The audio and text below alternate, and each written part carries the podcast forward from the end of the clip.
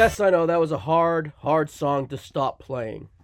However, welcome to the 20th edition here on Chronoso. In this 20th edition of Chronoso, we'll be bringing you the 20th episode of Saturday night's main event from Hershey, Pennsylvania. Then we're going to trickle on to the Boston Garden, MSG, all this in late March.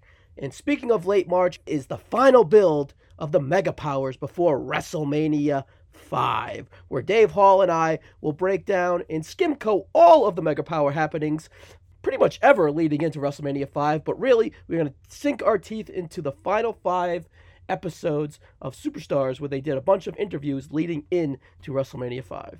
So this is the last potpourri episode of three before we hammer WrestleMania 5 next episode. So guys, let's not waste any more time and get right to Chronoso. The decision of a lifetime for the lovely Miss Elizabeth. She must choose between the Hulkster and the Macho Man once and for all. But it used to be different. Elizabeth held the mega powers together. The madness and the mania, like nitro and glycerin. Powerful and explosive, harnessed by Miss Elizabeth. She rode atop the wrestling world. But then, the unprovoked public slap and humiliation of the Hulkster by the Macho Man. And then, the vicious blow with the heavy metal championship belt, the Hulkster sword. Not away. I'm gonna splatter you right on him. I'm gonna splatter you right on him. The Macho Man, still enraged, brutally thrusting Elizabeth into solid concrete. The Mega Powers were no more. And so tonight, Elizabeth must choose whose corner to stand in at WrestleMania 5. It's a decision of a lifetime. On Saturday night's main event. Oh,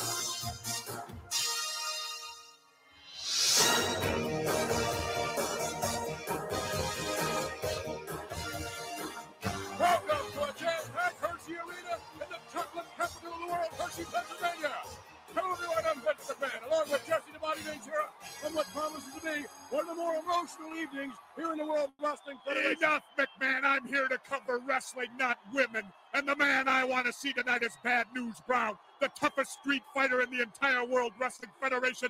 Take on your buddy Hulk Hogan. Yes, Jesse, but of course, And if you want glitter, Jack, you'll get it tonight as the Million Dollar Man, Ted DiBiase, heads for the ring with his new Million Dollar belt for the first time on national television against the Blue Blazer.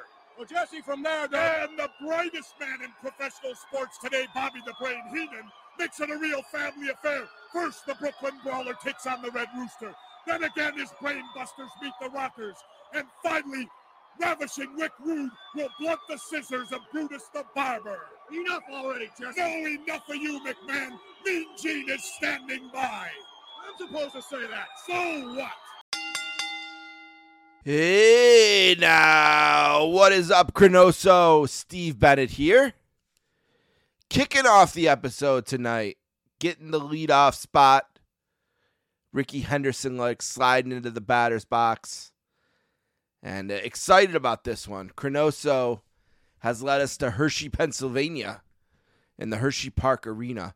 It was an arena that Vince McMahon really liked back in this era and even before and they did a lot of tapings there. They did a few Saturday Night's main events there, and it was an arena he really liked and one I really wanted to talk about uh, because it's one I really like as well. It's the second oldest still operating hockey rink in North America, and um, it's in Hershey, Pennsylvania. It's been replaced for the most part by the Giant Center, which is sort of across the way. Uh, where they're, the Hershey Bears play now, their AHL team, and where Raw would be and big events like that. But it still runs. There's still, um, you know, minor hockey there, youth hockey, and hockey schools like the one that I worked when I was in college, Sport International Hockey Academy. And I actually spent a week at the Hershey Park Arena, which I'll get to in a second. Uh, this old barn, you know, was built way back in 1935. They broke ground and it opened in 1936. It was the primary tenant in the building was the AHL's Hershey Bears from 1938 until 2002 when the Giant Center opened, which is an unbelievable run. The Lebanon Valley Fighting Dutchmen still play there.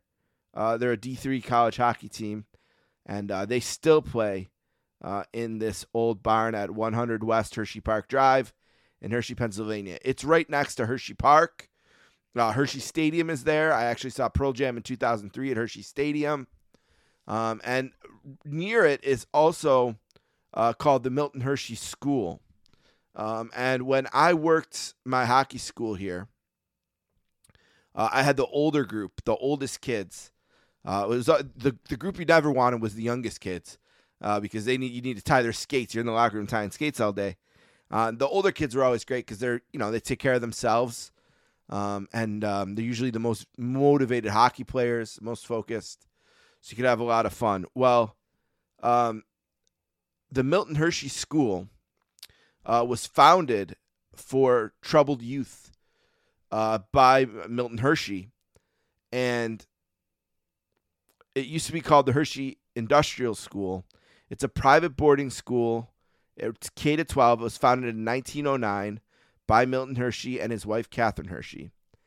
And as a reward to the students who did well, they got a chance to be in the hockey school, the Sport International Hockey Academy. So that week, I had a group of kids from the Hershey School. Now, the interesting thing about those kids is technically they own Hershey Park. Um, they have ID cards that allow them to go in and out of it. Uh, you know, they get free concessions and things there, and they have guest passes. And my kids would bring me to Hershey Park at night and get me a hot pretzel. We'd ride the roller coasters. It was a great week, and they were great kids, and they busted their ass on the ice. And uh, when I was a kid, when I was in college, I had a Pearl Jam problem, uh, and I spent a lot of money on Pearl Jam concerts. Uh, so I had to work hockey schools in between, and I would bust my ass for a few weeks on the road with the hockey school, then come off and go on the road with Pearl Jam for a few weeks. Um, but this is one of those weeks that didn't feel like work. It was amazing to be there. I met a guy when I was there who was in charge of the facility. You know, usually when we would show up at the rink, there'd be someone as a representative of the rink to sort of give us keys and tell us what we had access to, tell us what we didn't. Well, he had been there, you know, since the 1950s or something. A long time in play. I think he'd been there 40 years at the time, 50 years at the time. So he was there when Saturday Night's main event was hosted there, when the WWF would come there. And I asked him about it, and he told me, he showed me where the locker rooms would be, showed me where the wrestlers would walk out, you know, told me stories about meeting Hulk Hogan and, uh, you know, uh, meeting Vince McMahon and the TV cameras and, you know, all, all about it. And I just remember skating around the first, uh, the first 10 minutes of the week. You know, I was the first one out on the ice, and the, the, the lights were dimmed. You know, they were turning on. There's these lights when you turn them on. It takes like 20 minutes for them to get bright so the it was just sort of almost romantic thing. Like I'm on this fresh sheet of sheet of ice under these dimmed lights, and uh, you know there's all these eight thousand seats empty around me, and it's just me out there with my skates and a puck. And I remember just skating around, you know, getting to center ice and thinking, ah, this is where the ring was, you know, this is where Hulk Hogan body slammed someone, and you know, this is where the Hershey Bears played in the 1940s. There was hockey here, and I just remember soaking it all in, and it was such a cool experience. You know, I was a high school good hockey player, a very good high school player in Buffalo. Uh, I was all Western New York as a senior, and I played four years of varsity. Uh, but I was only high school good. Uh, so after high school was over, um, I played a lot of competitive roller hockey, and I and I coached, and it, it kept me part of the game. And one of my best weeks ever doing that was at the Hershey Arena um, with those kids from the Milton Hershey School. Uh, later, when I started to become a prevention specialist in Buffalo and I worked in the Buffalo Public Schools, I actually helped a kid from Buffalo get admitted to the Milton Hershey School. Um, I called my contact there and I told them about this kid that I had that was having trouble at home and he really needed something.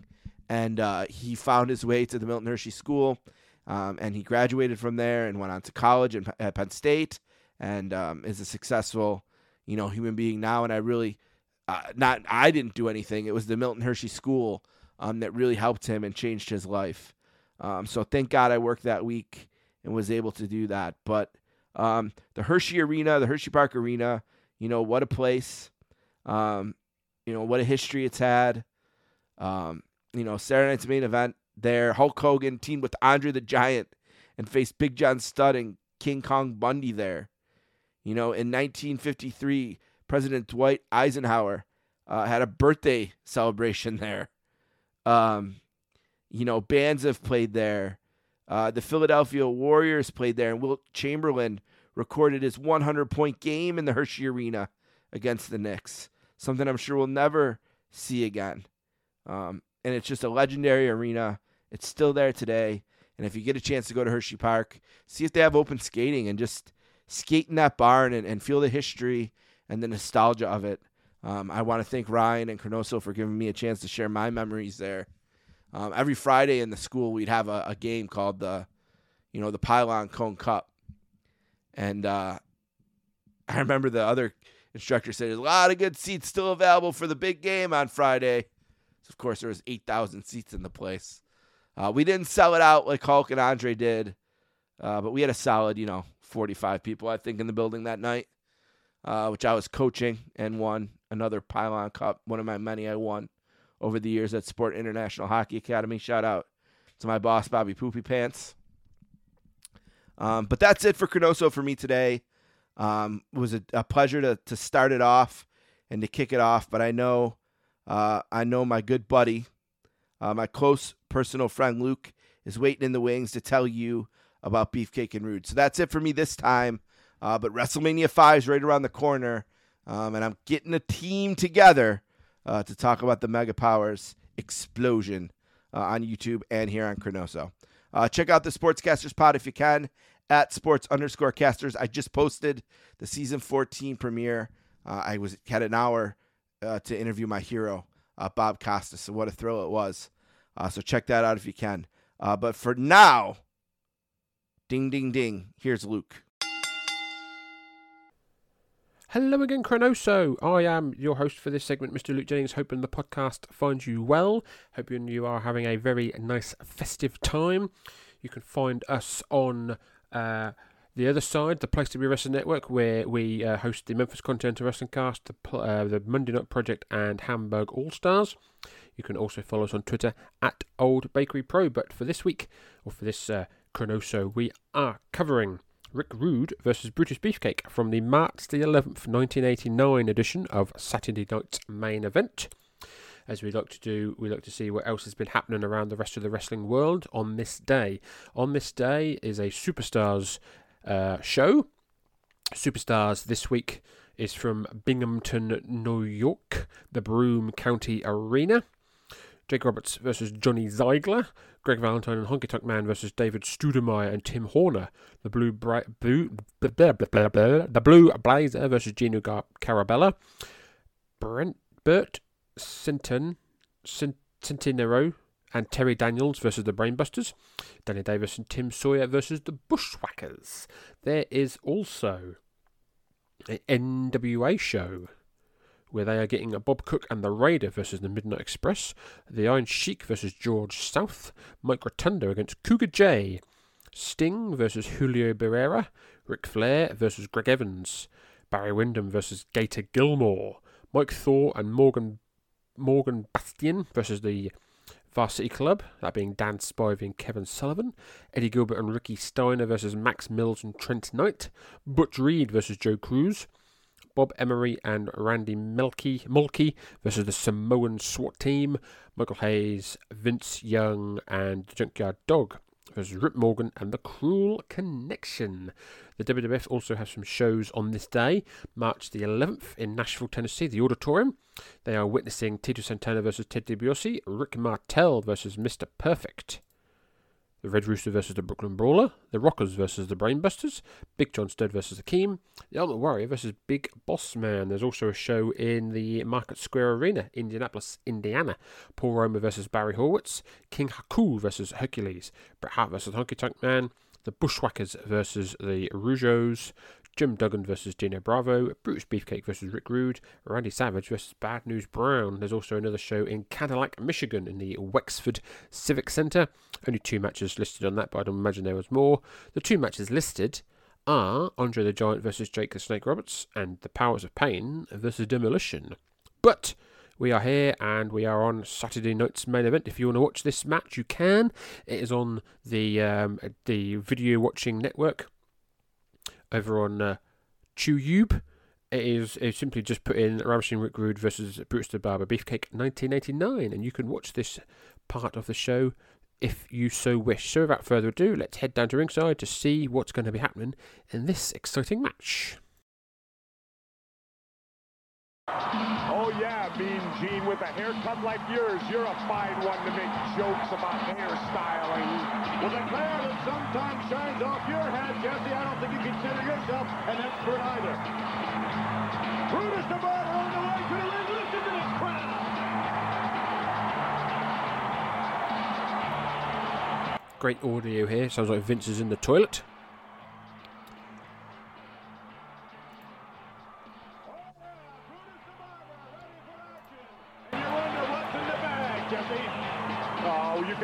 Imagine what's in the bag right there. Whoa. Look at the size of those shears. Now, why should he be allowed to carry those in the ring, McMahon? Well, he had to use them during the match. It's still the intimidation factor. There's no It's an illegal foreign object that should be not be allowed in that ring. Referee Dave Hebner will maintain control. Ooh, ooh. I'm not too sure. Take a look at the look at So there's also so just to give you the rundown of this card. Just to give you the rundown of this card, uh, this show was taped on the 16th of February in the Hershey Park Arena, 9,000 people. When it aired on the 11th, it did a 10.0 TV rating. Um, being British, I don't know what that means. Sounds pretty good. So there's going to be Rick Rude versus Brutus Beefcake. We've got Hulk Hogan versus Bad News Brown, the Blue Blazer versus Ted DiBiase, the Brain Busters versus the Rockers, Brooklyn Brawler versus the Red Rooster. Cuck. This is the 20th episode of uh, Saturday Night's Main Event, and we are starting off with the Colin number type. Uh, Randy, no, Brutus Beefcake is wearing uh, white tights, white boots. Uh, Ravishing Rick Rude's wearing green trunks with the Ultimate Warrior on them. Colin number type, and both men are going round and round the ring. Bobby Heenan is here with Rick Rude. Last month, or last time on the Chrono Show, we covered Rick Rude versus Tito Santana, and Rick Rude wasn't there. Beefcake wailing away on Rude here. Irish whips him. Big back body drop by Beefcake. Dave Hebner is our referee. I think it's. I think that's Earl. It may be Dave, but I think it's Earl. Both as shite as each other. Rick Rude's in the corner, backing off. Big kick by Beefcake. Mike McGuirk looks like she's at ringside. Beefcake's now straddling Rude. Going for the big 10 punches in the corner. Boom. Boom. Boom. Boom. Five. Oh, no, just just five. And Rude is uh, not knowing where Beefcake is. Turns around. Sleeper hold. Sleeper hold by Beefcake. Sleeper. It's all over as Ravishing Rick Rude. Oh no, look at that. Rude making the lines to the corner. Beefcake got uh, Beefcake let go of the sleeper and just shoved Rude into the corner. Beefcake now measuring uh, Rude for some more turnbuckle. Oh, both men with glorious hair. Rude's now straddling Rude again. Is he going to go for more five punches? Oh, one, two. No, Rude catches him. Rude stops him and third atomic drop. Down goes Beefcake.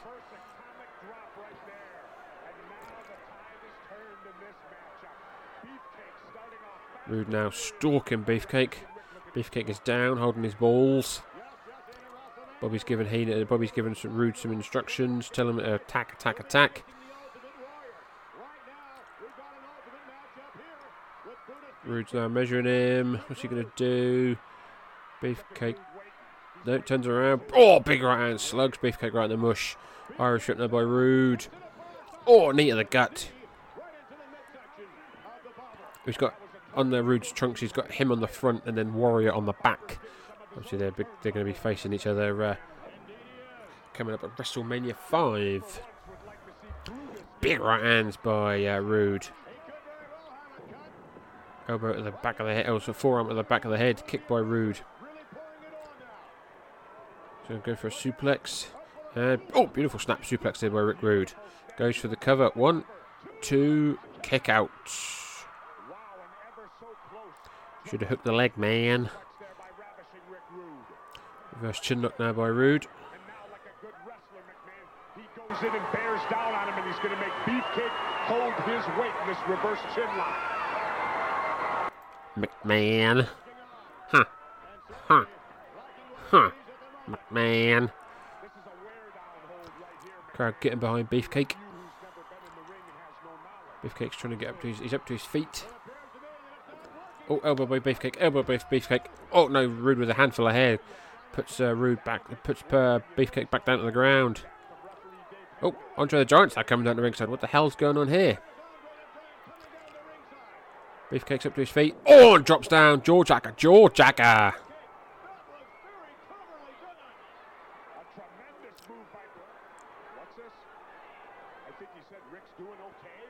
Andre's down there with uh, Bobby for some reason.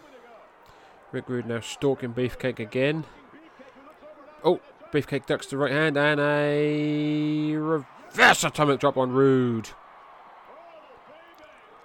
Oh, Rude. Not happy there, holding the jewels. Like we said last time, we saw Rick Rude. Rick Rude, one of the best sellers of an atomic drop. Oh, Rude hard into the corner. Oh, but Beefcake coming running into the knees. That's not the last time Beefcake's going to be uh, face first in someone's knees. oh, Rude. Oh, Andre just sitting on Beefcake on the outside. Andre now grabbing Beefcake, choking him, choking the life out of him from behind. Rick, Rick Rude distracting the referee while Andre's choking the life out of Beefcake. The crowd are going bananas, so someone must be coming down. Oh, Jake the Snake, Jake the Snake's coming down. he's, he's got the bag, he's got his snake. Andre's just seen him. Andre's just. Uh, oh, Rick Rude from behind attacks Jake Snake. Rude rolls Roberts into the ring. Bell has rung, the bell has rung.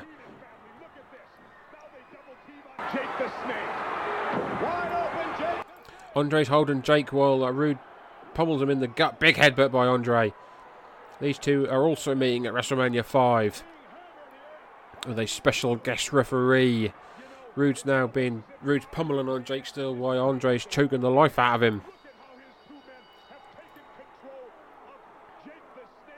Beefcake's still on the outside following being after he's sat on and then choked by Andre. Bobby very happy with what's happening here. Well, Beefcake's now up.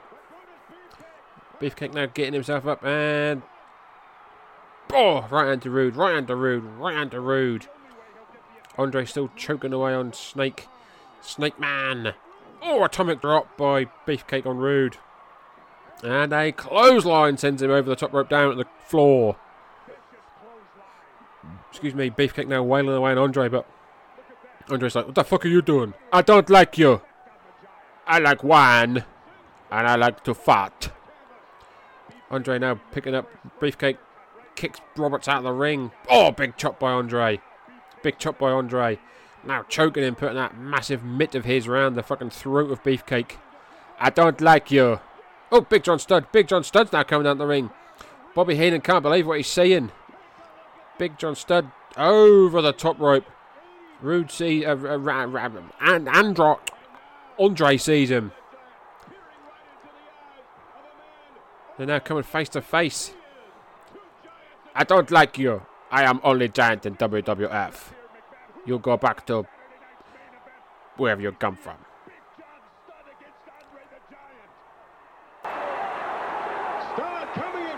A feud as old as time. Big John Studd versus Andre the Giant. At least from 1981, if not beforehand. Jake gets the snake and he rams it into the ring, and Andre sees it and goes scurrying over the top rope, scurrying to the outside. One of the last times Andre saw that snake, he had a goddamn heart attack.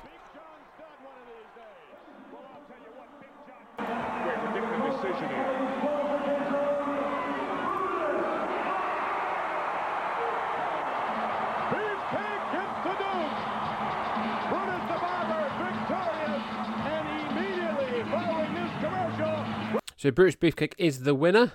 He has just beaten Rick Rude by disqualification. We saw, uh, so we've seen a culmination of WrestleMania 5 feuds. Uh, we've seen, um, yeah. So what does Beefcake? I can't remember what Beefcake's doing at WrestleMania 5. Uh, Rude's facing Warrior. Jake's versus faces Andre was stood as a referee. What does Beefcake do? What does Beefcake do? What does Beefcake? Bad news? I can't remember. I'm sure beef, Beefcake even at WrestleMania. I can't remember. But ladies and gentlemen, thank you very much. Uh, hopefully you enjoyed this. Hopefully we will be back again in the future episode of Chronoso. Please do not forget to follow us on Twitter at Old Bakery Pro. You can find us over on the Place to Be Wrestling Network, Memphis Continental Wrestling Cast, uh, Hamburg All Stars, Monday Night Project. I have been your host for this segment of Chronoso. Please enjoy the next segment, and until next time, ta ta! North South Connection. And This is Steve Riddle back again for another edition of Chronoso here on the North South Connection feed. We are continuing our journey here through Saturday night's main event number 20 from March 11th, 1989 on NBC. Uh, of course, we are in the Hershey Park Arena in Hershey, Pennsylvania, which I guess technically would be at the time uh, would have been my home my home uh, home arena, even though I haven't didn't see a lot of shows there, particularly around this time. Uh, of course, we are continuing the march towards WrestleMania 5, and in the match I'm going to be talking about here today on this on Chronoso as part of Saturday's main event is the I guess the feature match of the uh, episode here that sees Hulk Hogan take on Bad News Brown. Of course, uh, Hogan uh, preparing for his big showdown with former Mega Power partner and current uh, World Wrestling Federation champion, the Macho Man Randy Savage, at WrestleMania 5 in Atlantic City. Uh, bad news kind of still on the periphery, though. Um, of course, he had been kind of spent through the uh, end of 88 and 89 challenging Savage uh, for the title, but this is kind of guess, kind of the, the end of his run here. Uh, we get a quick like pre-tape with uh, Hogan as he says that he's going to defend Miss Elizabeth's honor, something that the Macho Man has not done. Uh, we then get a great, uh, good little interview here as Jesse talks to Bad News. Of course, they bring up how Bad News uh, brought had ac- accused, um, excuse me, Jack Tunney of um, doing favors. Uh, well, actually, Elizabeth doing favors, quote, uh, for Jack Tunney to protect to protect Savage, which was, of course, pretty, you know, insane for that time frame. Of course, he says that he is not going to let anything get in his way. All he cares about is getting a title shot, and he will go through Hogan to get it tonight. We then get a great, we then get an interview with Hogan and Mean Gene as Hogan again, kind of kind of interesting. He tells Gene to shut up about the uh, accusations by Brown. Uh, he says that he like he is going to do what Savage has not done, and that's protect the honor of Miss Elizabeth. Uh, he will of course take Brown out tonight before going after Savage and the title at Mania. And of course, the uh, big hook for this show specifically is that um, Elizabeth was going to be choosing whose corner uh, she was going to be in at WrestleMania, either uh, Savage's or Hogan's. Of course, that has not happened yet. That is going to be later in the show. Uh, but right now, we are focused on uh, this particular match here, of course, as I um, am want to do, I am live watching it. Uh, if you're following along with me via Peacock, we're at 19 minutes and 40 seconds. Hogan is on the apron, uh, Bad News Way in the ring, and we will get going in three, two, one, play. Of course, uh, crowd going uh, wild here for for Hogan as he's still extremely over. Now he is uh, bringing uh, Elizabeth into the ring. Of course, Vince and Jesse still talking about uh, what happened at the main event when uh, Savage turned on Hogan in essence, hitting him with the belt, and what happened with Elizabeth. Of course, Jesse's still pushing the fact that that it was that Hogan was lusting after Elizabeth. And of course, Vince uh, vehemently uh, defending Hogan like he's uh, one, like he is one to do at this time. Of course, like I said, Bad News had uh, kind of spent the uh, late 80 into early 89 still kind of feuding with Savage on the house shows. Um, and then they but they never really had a never really had a much of a blow off on TV, at least to my recollection. Of course, by now Savage, um, eh, I mean, he still was kind of a tweener. I guess he hadn't really turned heel fully. And oh, and uh, bad news, uh, you know, a little cheap shot. And the referee there, uh, Joey Marella, was checking Hogan, um, and bad news took advantage. Now, uh, taking advantage here, like I said, now uh, getting his uh, shots in here on Hogan kind of an interesting little matchup here. You never would have thought about uh, Hulk Hogan and uh, Bad News Brown. Um, you know, Bad News at this point, like I said, still kind of you know going as a time, you know, kind of a you know mid card heel. Um, I think he was still undefeated by this point in terms of like singles action. I don't know if they mentioned that if they'll mention that on commentary. And oh, nice uh, chop to the throat there by uh by Bad News. Looks like he's uh, measuring him for the elbow Oh, but Hogan gets out of the way just in time, and he does it again. And now Hogan is on his feet. Crowd's starting to get fired up here as now Hogan's starting to lay the wood down here on Bad News and knocks him right through the ropes to the outside. And now Hogan going out after him. Of course, there's Vince trying to say that Bad News is uh, comfortable out there on the floor because he is such because he is a street fighter. As uh, Hogan uh, got a shot in, but then back into the ring. Bad News yelling at the fans to uh, to shut up as he's uh, making his way back in. And now Hogan's going to bring him in the hard way, slingshotting him into the ring, and now raking his boot across uh, across Brown's face. See now taking advantage here with another big shot, and looks like oh well Brown uh, reversal, but Hogan knocks Brown down, duck underneath, and then ooh big clothesline by Hogan, almost kind of like his little uh, axe bomber that he would do in Japan. Hogan now dropping the, the elbow on Bad News twice. Now picking him up, shoot off the ropes, hits the big boot.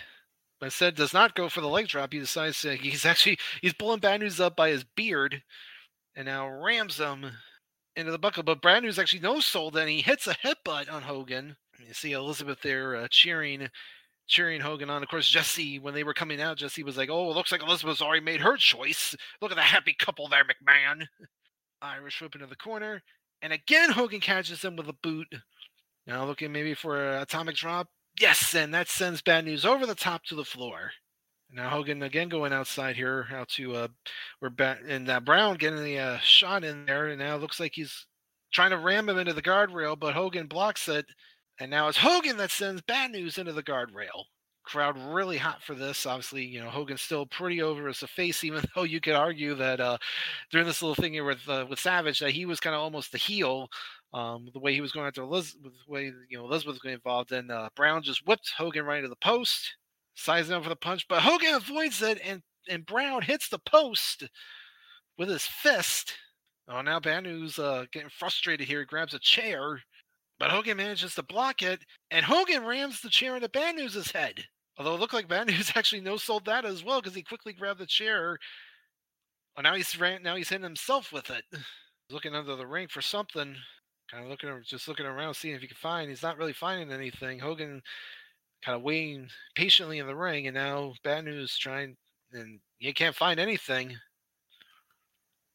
and now bad news starting to go back starting to go to the back he's he said to, he said to uh he told Hogan to, told the ref to wait as he heads to the um as he's saying to the back and he's saying all the way to the back kind of a little uh weird bet here of course the referee wanting to uh count uh, count him out, but Hogan's telling him not to. And now Brown looks like he's got a uh, looks like he's got a shovel.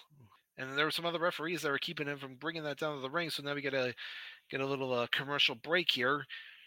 And now we're back, and now bad news again. Shovel still in hand, now bringing it with him to the ring.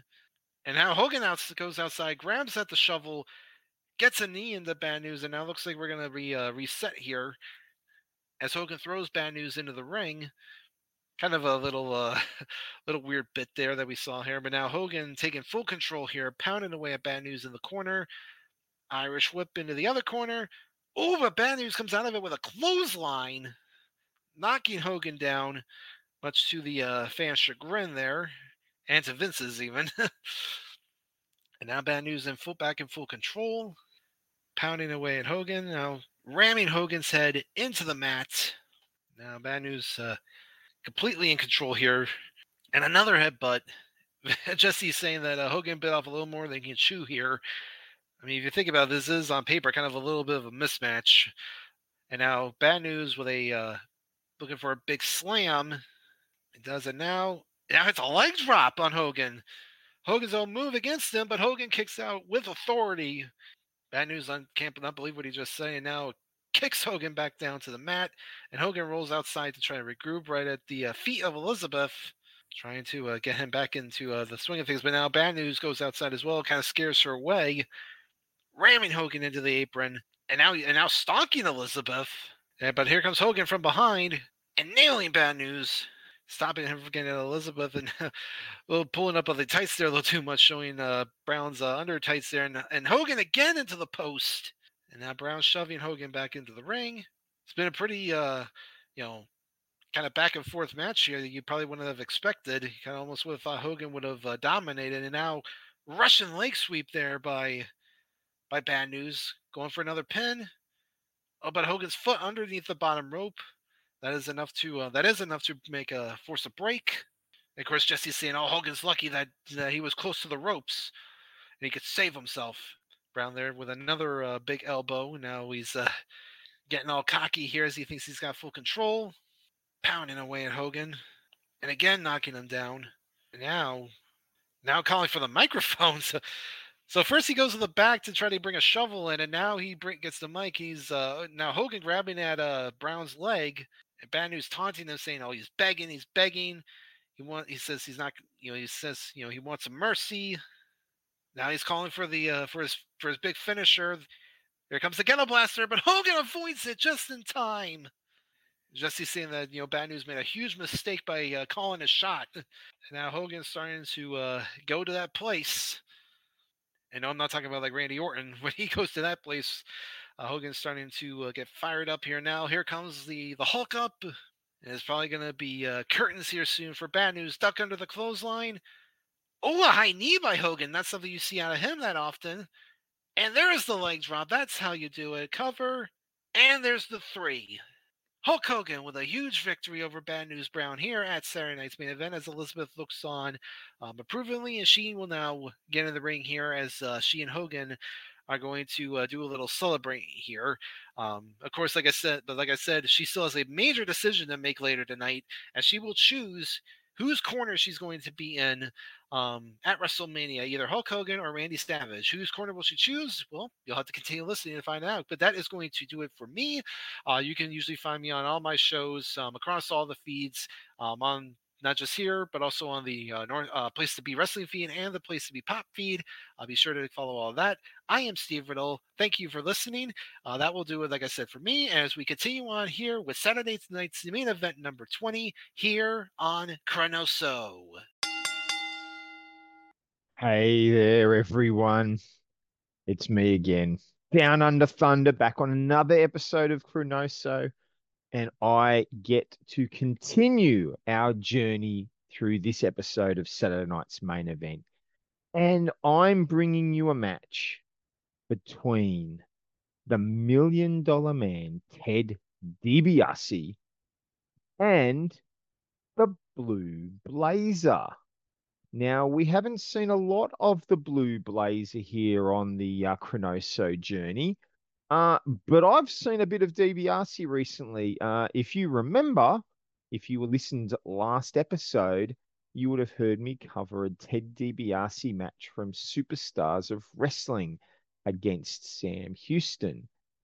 And it's going to be really interesting to compare and contrast those two matches in, in just a few minutes uh, because there's a lot of similarities in how DiBiase wrestles the match, and yet at the same time, there's some significant differences in this match uh, that show that the Blue Blazer was being presented in a very different way to Sam Houston was on Superstars.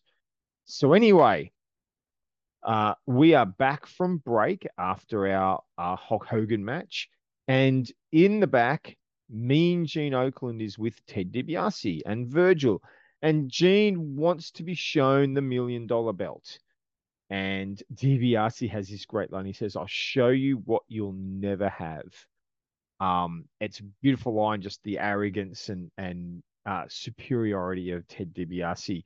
Gene notes that the belt isn't sanctioned, and DiBiase says, Who cares? What's more important is money. It's more important than whether or not his title is sanctioned. Uh, mean Gene asks DiBiase about the blue blazer and notes that the blazer is a shining star. And DiBiase says, Well, does he shine more brightly than these golden diamonds? And Gene says, Well, no. And I'm actually surprised at that answer because normally with a good guy, a face, you would um they would normally say something like, yes, they are brighter than that, but not, not in this case. And anyway, DiBiase says, well, his star is about to fall. And with that, DiBiase makes his way out to the ring. And again, no music. We're still not there yet. No money, money, money, money, money. Down, down, down, down, down, down, down, down. Um, DiBiase is making his way to the ring. Jesse starts harping on about how beautiful the million dollar belt is. Uh, he's impressed with the belt. It's the most beautiful one he's ever seen in 14 years in the business. And, you know, I, I probably agree. It's probably still the most beautiful looking belt in the history of the business. And I've been watching wrestling since 1986. I'm coming up on like nearly 40 years of watching wrestling. Wow. That that just that just blows me away. We go back to Mean Gene Okerlund, who's with the Blue Blazer, and um, and Blazer basically, you know, you know what? If you close your eyes when the Blue Blazer does an interview, he sounds so much like Owen Hart. It it's astonishing. It it just the similarities. I can't believe. And, and if you actually look closely at the Blue Blazer, he's very similar in body shape and height to to Owen Hart. It's it's really it's really astounding. Um, I wonder if those two will ever cross our paths again, or ever cross each other's path for that matter. but in all seriousness, um, Blue Blazer is excited to be on Saturday night's main event, and he's and he notes that the heavy belt of the Million Dollar Man is going to keep him grounded, but he's going airborne, and that's why he's going to ring. So the the really cool sort of you know, oh, I don't know, sort of, you know, gal- galactic sounding laser sound music of um, the Blue Blazer comes. He runs to the ring. He backflips from the top rope and turns around and boom, Ted DiBiase hits him with a clothesline just as he's in the ring. Very similar to what we saw last episode where he attacked Sam Houston just as he entered the ring. We'll get back to that moment. Um, DiBiase runs Blazer into the turnbuckles, hits a series of punches. And what's interesting is is Blazer's cape that he was wearing has caught around his leg. He hasn't been able to get it off yet, and it's caught around his leg. And DiBiase sends him for an Irish rip, and Blazer is struggling to get across the ring because the cape is attached to his leg and it's dragging. Um, so DiBiase hits a back elbow, and at this point, the ref is able to get the cape off his leg. Um, DiBiase then la- lands a slam and drops three very beautiful elbow drops. And then he turns around and he's gloating to the crowd. Um, very different to what we saw last episode. Last episode, DiBiase was quick, quick, quick. This episode, he's gloating to the crowd a little bit. Um, he goes back to Blazer, and Blazer locks up a small package for a two count and then gets a backslide for two. So Blazer back onto the offense. DiBiase rakes the eyes of um, Blazer and you know sends him to the ropes and hits another clothesline. And Jesse at this point says that DiBiase is showing a viciousness that's going to win the bout. He says that that's why he thinks he will win as opposed to the Blue Blazer. The Blazer is not vicious enough. DiBiase lands a double axe handle off the second rope and again walks around gloating to the crowd and giving them money signs. We see a beautiful, nice overhead suplex by DiBiase. Textbook is what Jesse calls it. Um, and Jesse notes that DiBiase is not rushing in the ring. He's deliberate. And um, and it's really important. And and this I think is the difference in in the last match. In the last match with Houston, everything was moving very quickly as a superstars match. Here, DiBiase is able to slow things down a little bit, but I think it also imp- it highlights that when you've got a guy on the rise through the cars, like the Blue Blazer is shown, you want to highlight them a little bit. You want to get over that they're trying to fight back. You want to get over that that there's a genuine contest here. Whereas on Superstars, it really is just beat up the guy quickly and end the match. They really don't stand a chance. So I think there's the contrast of what we're seeing. Although they're very similar approaches, there's a big difference.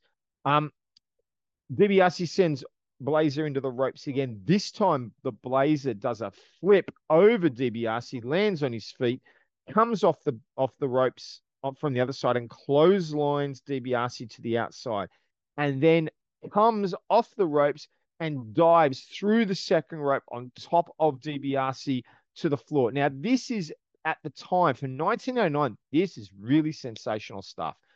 Fast paced, quick action all of a sudden. And Blazer's doing a few things that, that weren't normally seen in WWF at that time. Now, by modern standards, very basic offense for a, for a high flyer.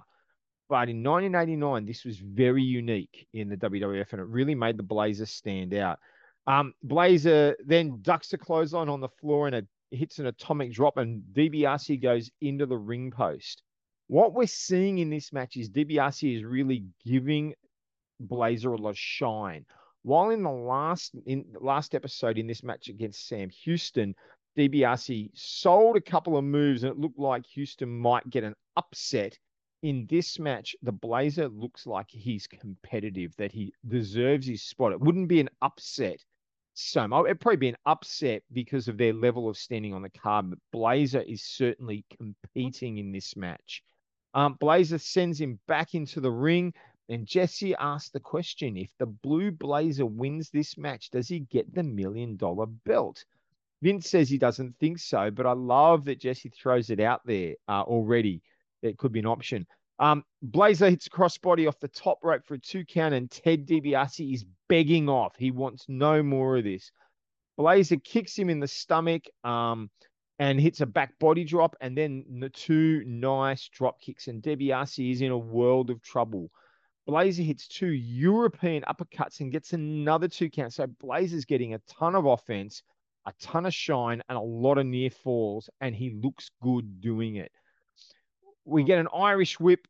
Um, Blazer drops to the mat um, as DiBiase goes over the top, and then he leaps at DiBiase, and DiBiase turns it into a power slam for a three count.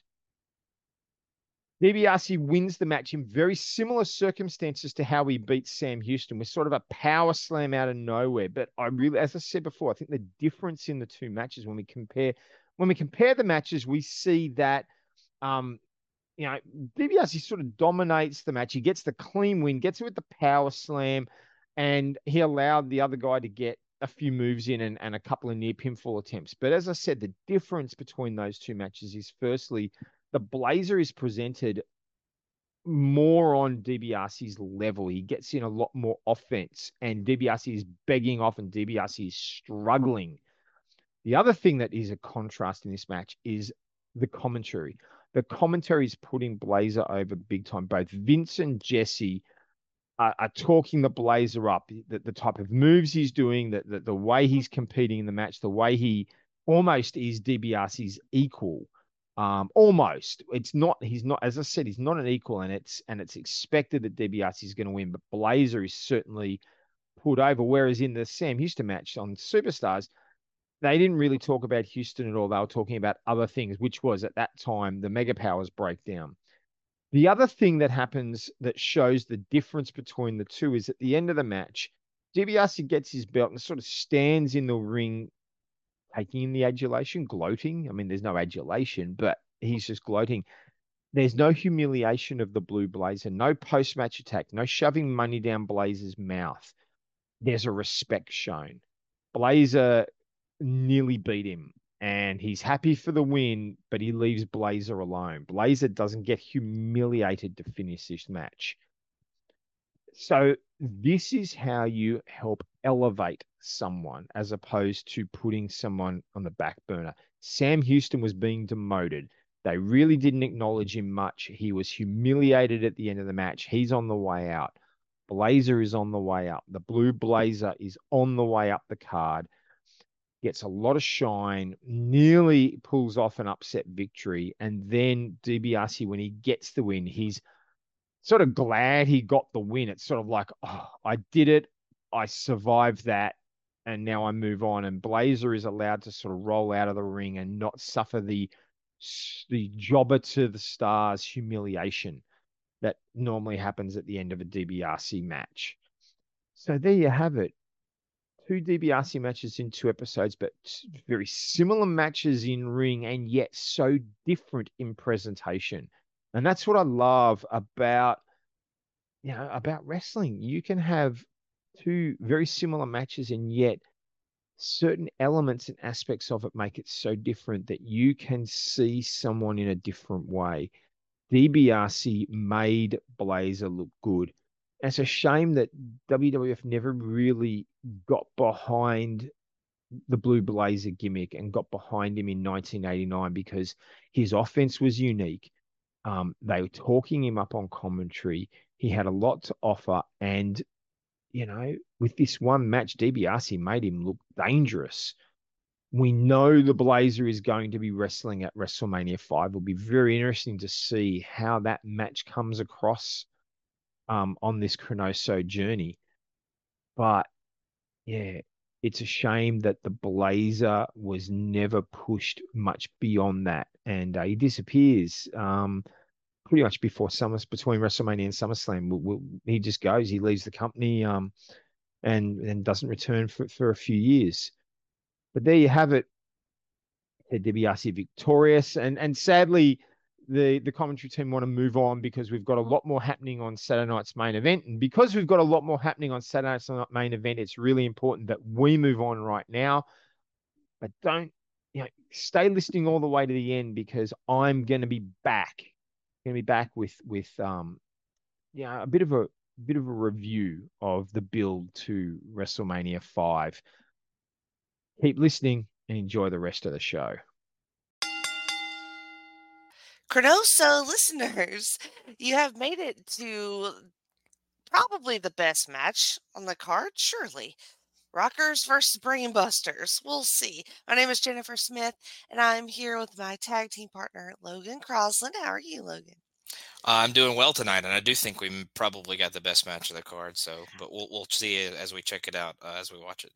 I was definitely talking out of my ass, but sure. Uh, um, I do know that these guys have had uh, have and will have bangers on, on our uh, journey here on the Chronoso, but uh, I'm sure this is one of them without a doubt. So, looking forward to watching it. All right, what did we have uh, happen before the match? So both teams get interviewed by Gene. Uh, the Brainbusters are first. Um, Gene says that there is there's going to be some heads knocking when these two teams uh, meet tonight. Mm. Uh, Bobby calls uh, Okerlund Pee Wee, uh, and then says he is tired of hearing about the Rockers and they are going to get rid of them tonight. Uh, he then talks to Tully. Tully says Bobby wanted a team that could bring him the championships, and this right here is the best tag team in the world. And the Rockers are the first stepping stone on their path to making that happen. He then talks to Arn. Arn says they are a well oiled machine. Bobby is the brains, of course. Tully's the speed, and he himself is the power. Together, they make a unit that can't be stopped, and they will go right through the Rockers. So then he interviews the Rockers, welcomes them to Saturday night's main event, asks them about their brainbusters. Uh, Shawn says they've been waiting for an opportunity on national television in front of the whole world. Uh, says in the past the fighting has left the ring, but and and maybe it's gone to the locker room a, a little bit. But tonight they will take care of uh, their their fight in the ring. They will keep it in the ring, and they will take care of the brainbusters once and for all. Marty then says both teams are known to be winners uh, but tonight that one of them has to be the losers. He then says they are good. They are good when they are good, but they when they are bad, they are better. So uh, he mm. he's real excited.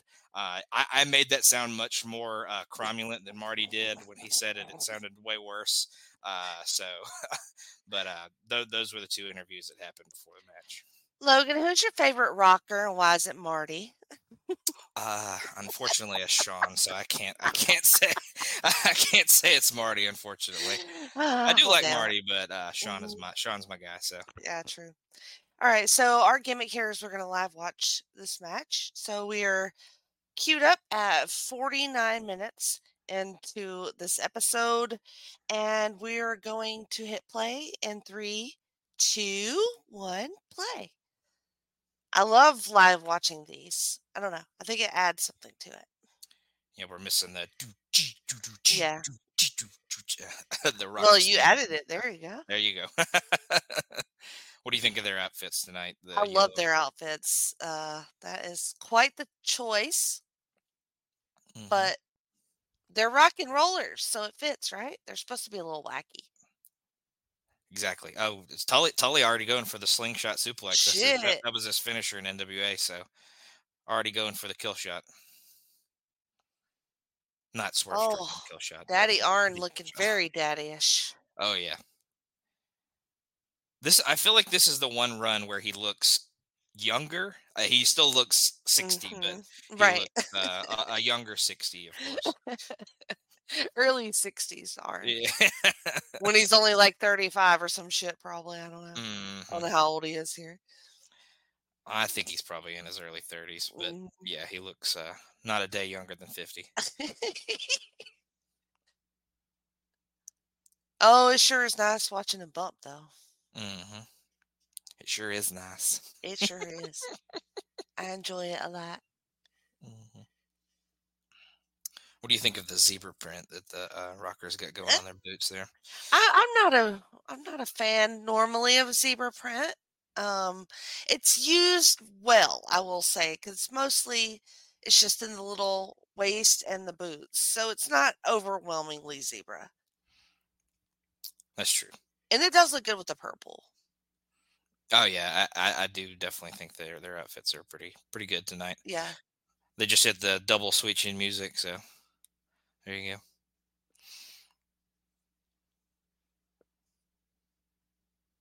Brainbuster's looking very old school in comparison to Mhm. the Rockers. Yeah, I think that's kind of why these two work so well together. The Mhm. rockers are kind of the new age high flyer kind of Mhm. guys, and you know Tully and Arn are kind of ground and pound, really give Old it to you kind of guys. Yeah, it's a good mixture. I like it a lot. hmm And I, I'm, I think in the last few episodes of Chronoso, they've uh, a couple people have talked about other matches uh, between these two. So Mm. um, definitely listen to those and hear them talk about it, and then come watch this with us. but yeah, I mean these these these four guys are incredible in ring in ring Mhm. wrestlers. So um, there's a reason they're all kind of remembered as all time greats.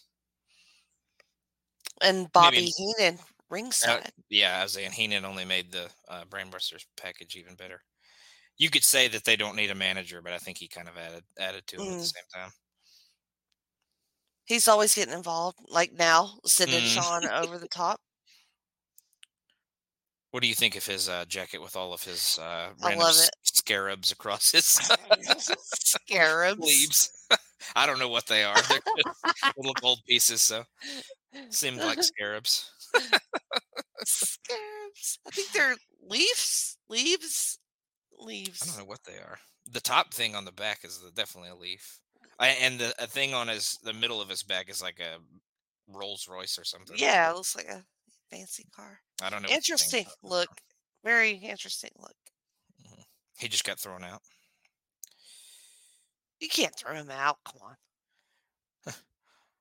Daniel Bryan is the uh, cameraman in the background. If you saw that guy, I think that's actually uh, it, it might be Edge as well. I'm not sure. I don't think he's he, he's not showing enough bone in his face No, to be no. Edge. Not gaunt enough. hmm He sure does look terrible modern day. He sure does. hmm Well, they send us to a commercial. Okay, now we're back. Well, now I've lost like half the interest because Bobby got thrown out. So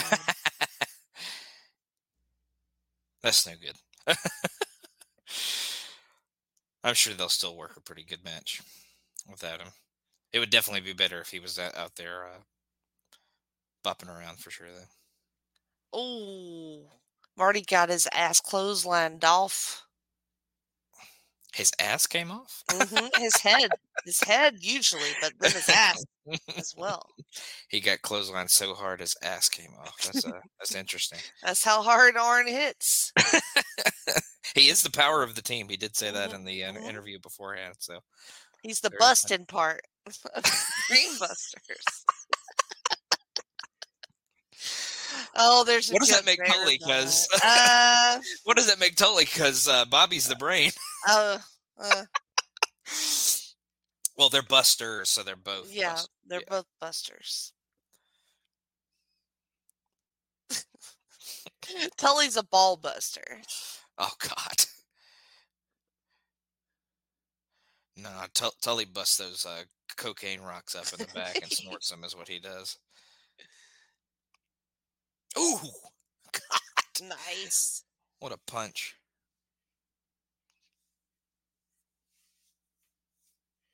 Oh man, that was a nasty bump to the outside.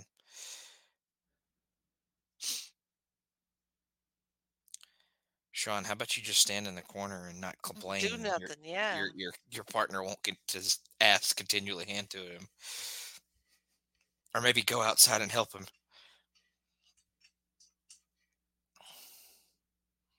Man, Arn is so fucking good. He really is.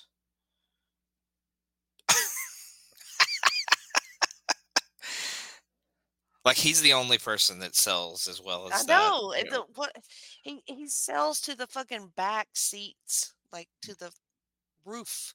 Mhm. And he sells such a simple move that Mhm. well, like a Mhm. freaking sunset flip. Yep. You know.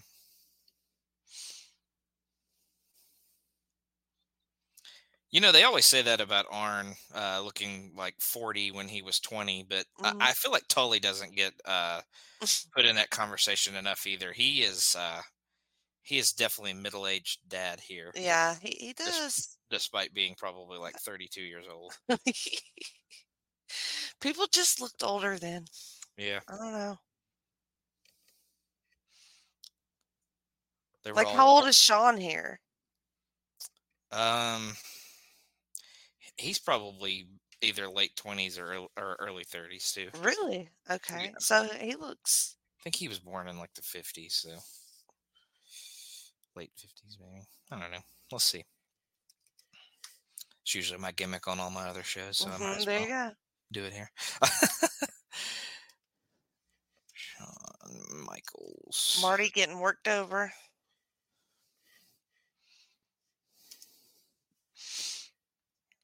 He's to get- Marty's real good at selling too, so it's like it's, it's like who could sell the most. guys. So I was wrong. Uh, Shawn was born in '65, so uh, that would make him 24. Okay, that I right? was gonna say like twenty-five ish.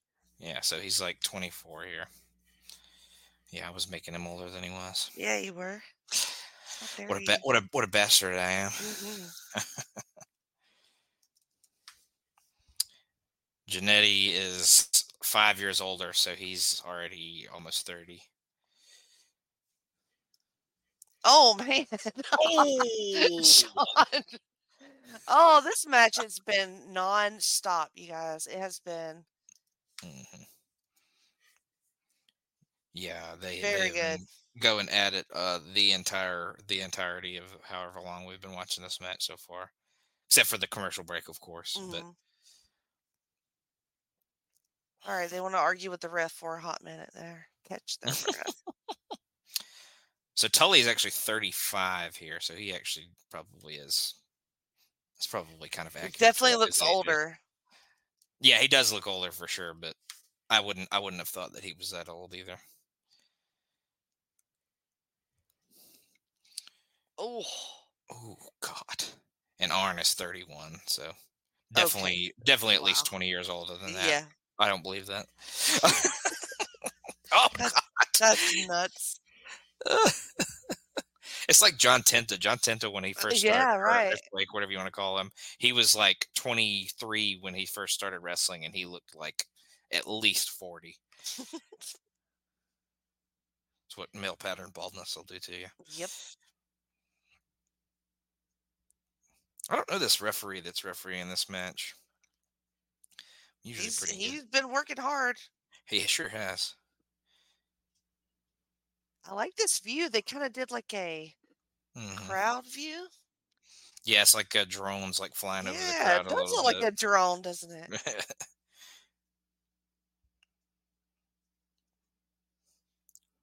Did we get a DQ or a count out or What something? that happens? Yeah. I the match just kind of stopped happening. Okay, well, I guess we either I guess we got a double count out because they were uh they were both outside the ring for a good bit there. Uh um, are you definitely sure? they go to an interview after it, so I'm guessing the match is over. we were like, look at that camera view. Meanwhile, the match is over and we didn't even know. All right. So, My um, God. my review of that match is uh, I wish there was more of it. Um, Mhm. I, I guess a double count out is fine. I, I don't know. Um, Yeah, it ended in a double count out. I'm looking at the results now. So, um, yeah, well, they were fighting on the outside, but yeah, that went about ten minutes. Was a really good way. Well, th- this isn't that one the last match, but um, Yeah. Basically the last match that you really even care about. Um, but yeah, I thought that was really good. I would have liked Yeah. to finish, but I understand. yeah, me keep too. Both, both, keep both teams strong. So Um, yeah. Um, I don't know. I that really threw me off, but it happens. yeah. Um, right. What do you got to promote, Logan? Um, here on North South Connection, we've got uh, linking up luchas, uh, talking about Lucha Underground. We just recorded an episode last night, as of this recording, um, and we have a ton of fun with that.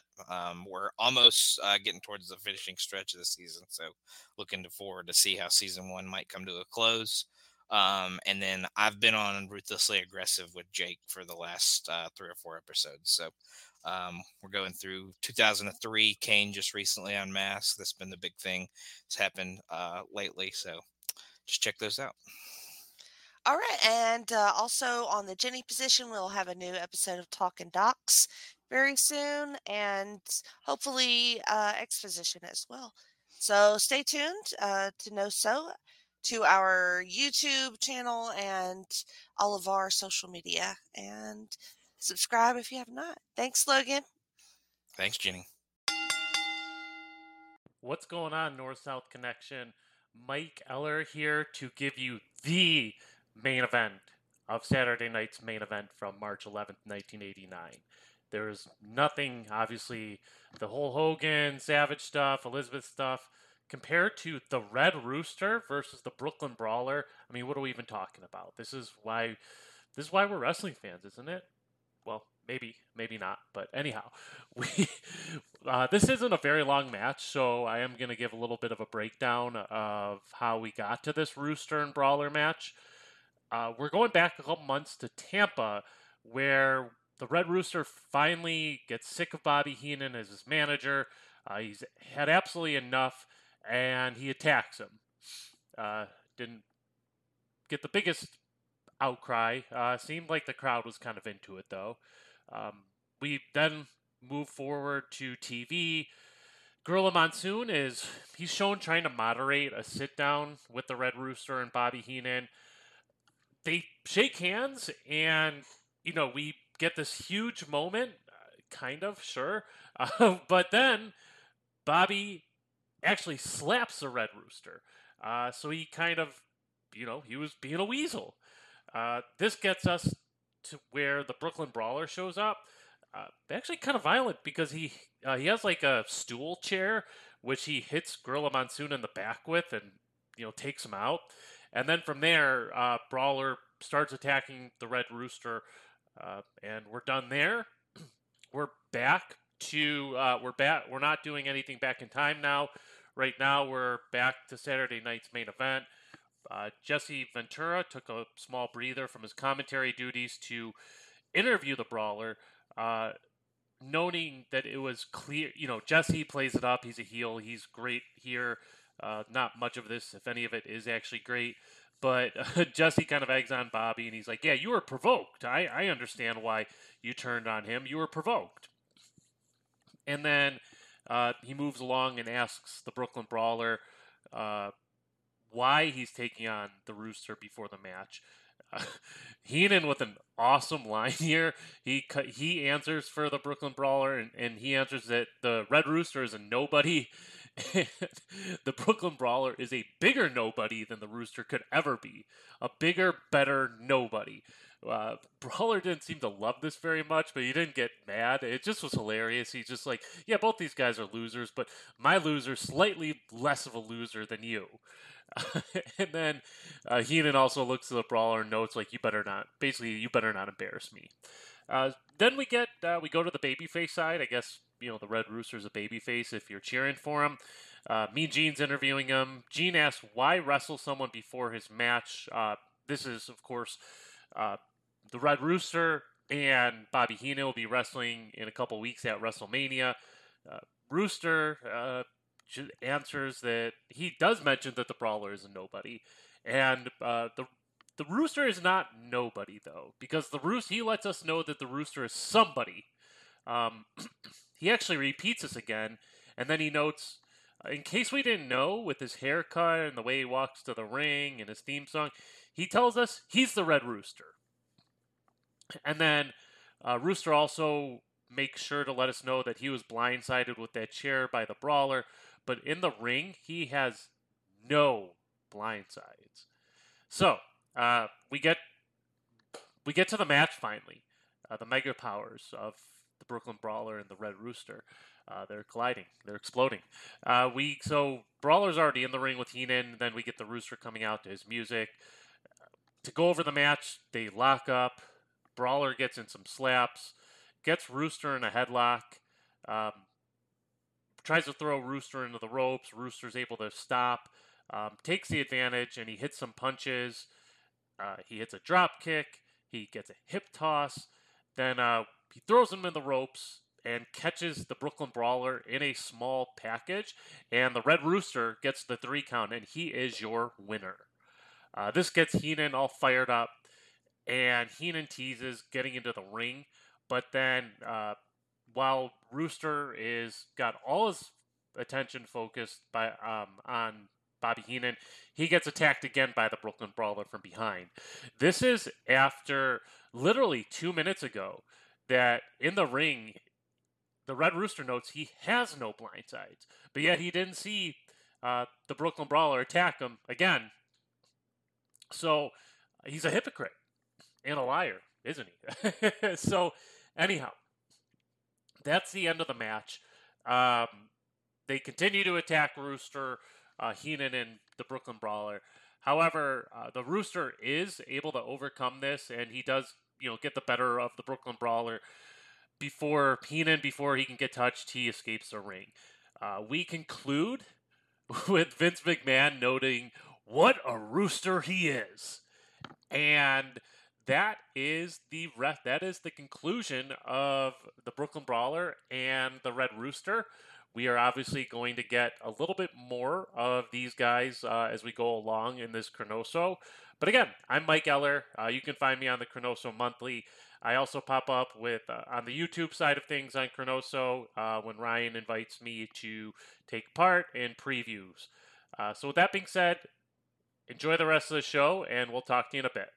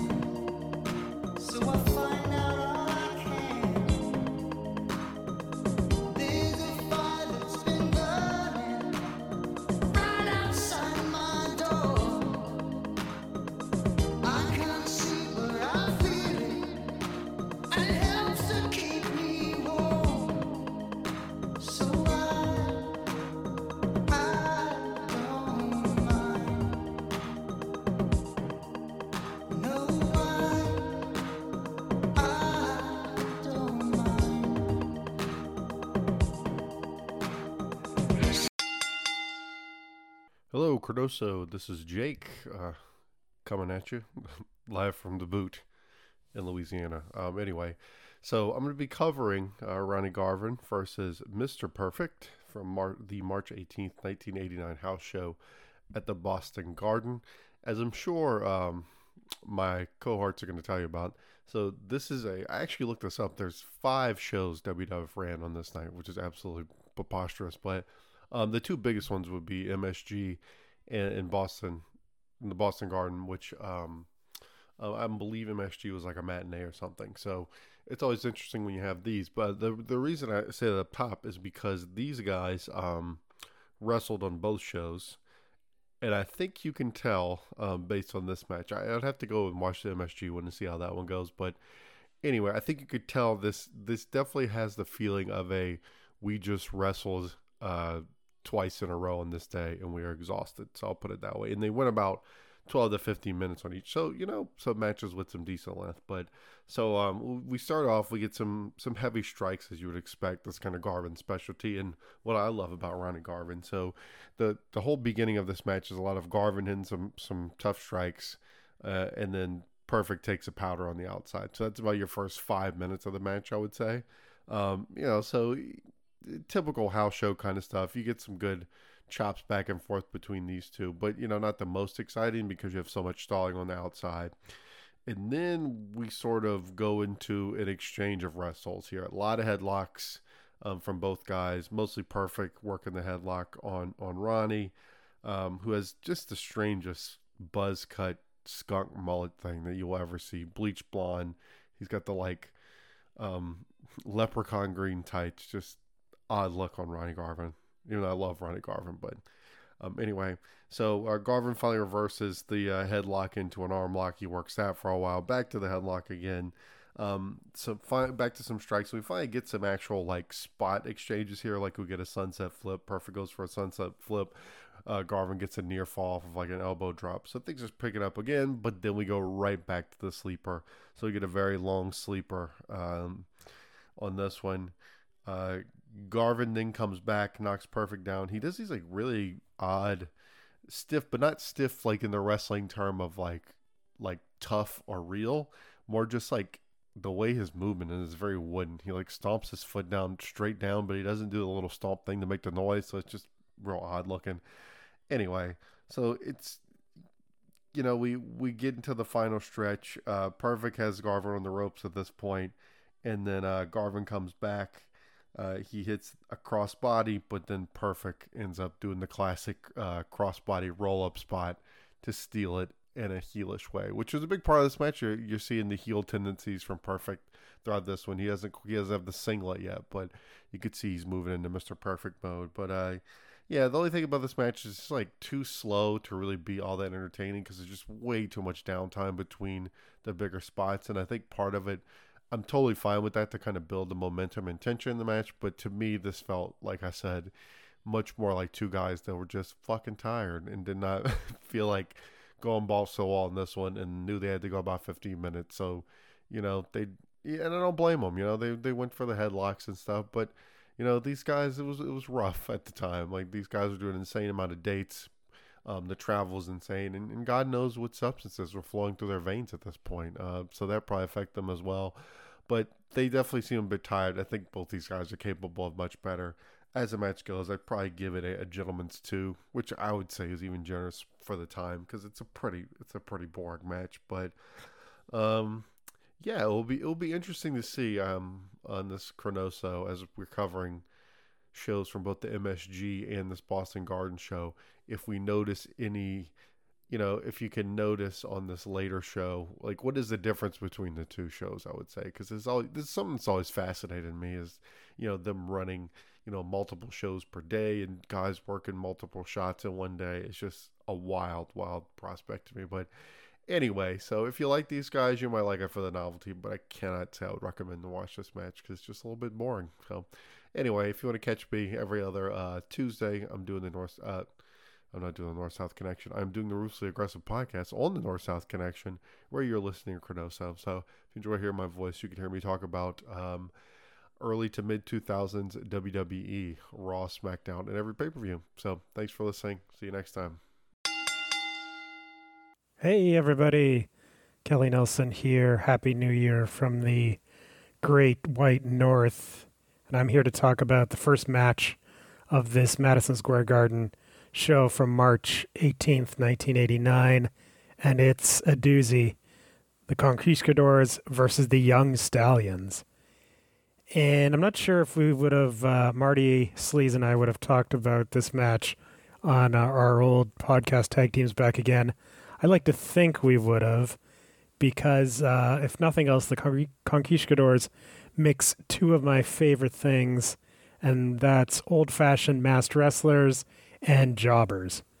Uh, but to be fair, they were more uh, like jobbers to the stars than outright jobbers. The Conquistadors are introduced by Finkel as from parts unknown, which, uh, you know, maybe I'll just take a wild guess and, and say they were from Spain. You know, I don't know.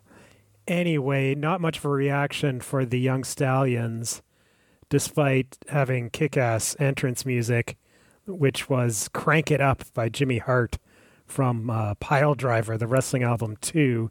And, and they used that beginning in 1987 when the album came out. There was some angle, I think it was meant to be for the Hart Foundation, which Jimmy Hart managed, and somehow the Young Stallions were able to snag it, uh, snag the rights. I, I can't remember exactly the particulars. Anyway, on commentary, we have Tony Schiavone and Lord Alfred Hayes. And this was Tony's first MSG show as commentator. It may have even been his first uh, night in the WWF after coming over from WCW. I'm not 100% sure about that, but it's right at the beginning of Tony's run here as a um, play-by-play guy, and he was actually really good. I mean, he was always good in WCW, except for you know the the dark end uh, of WCW in the late '90s. But here in the WWF, he he fit right in, I thought, and and always did a really good job. So back to the teams here, we have the Conquistadors, who were, of course, under those masks, Jose Luis Rivera and Jose Estrada, two longtime uh, enhancement talents, jobbers to the stars in New York in the WWF. And yeah, these teams uh, probably worked against each other a lot. And I checked, yes, they did, uh, as early as December 1987, about a month after the Conquistadors started as a team. Uh, the Young Stallions started just after WrestleMania 3, I believe, teaming regularly. And then it wasn't until about August or September that they got the name the Young Stallions finally and had a bit of a push. Beat the Hart Foundation when the Hart Foundation were tag champs in a non title match on TV. And, you know, it kind of looked like they were going somewhere. But uh, that, of course, didn't happen a big part of the problem was they just weren't that likable. Paul Roma was definitely made to be a heel. Uh, he just has that, you know, an unlikable face. And he would, of course, find success, or at least, you know, success uh, from a quality standpoint with uh, Hercules in 1990 1991 as, a, as Power and Glory, a heel tag team. Jim Powers, you know, for me, was basically like an updated Rick McGraw who was at JTTS with the WWF in the early 80s. You know, just not big enough, had an okay body, but was, was short. And he's just really boring AF. This match uh, reminded me just how boring he he uh, truly was. And this match as a whole is boring AF at the start, anyway. And the crowd agrees. Uh, we get a loud, boring chant at one point. There's not much going on here. You know, you would never hear boring chants for the Rockers, or for the Hart Foundation, for the Killer Bees. You know, every other, basically every other babyface tag team from the last, you know, four or five years. But the Stallions, you know, they just didn't have much going for them. Powers, in particular, just loved to work the arm in this match. There just wasn't any pizzazz here. Back to the Conquistadors. Watching this match got me thinking, you know, they wear the full bodysuit, full gold bodysuit, and it, you know, I was just wondering, like, how hot was that? It must have been hot having to wrestle in that full bodysuit, no skin exposed, under the bright lights.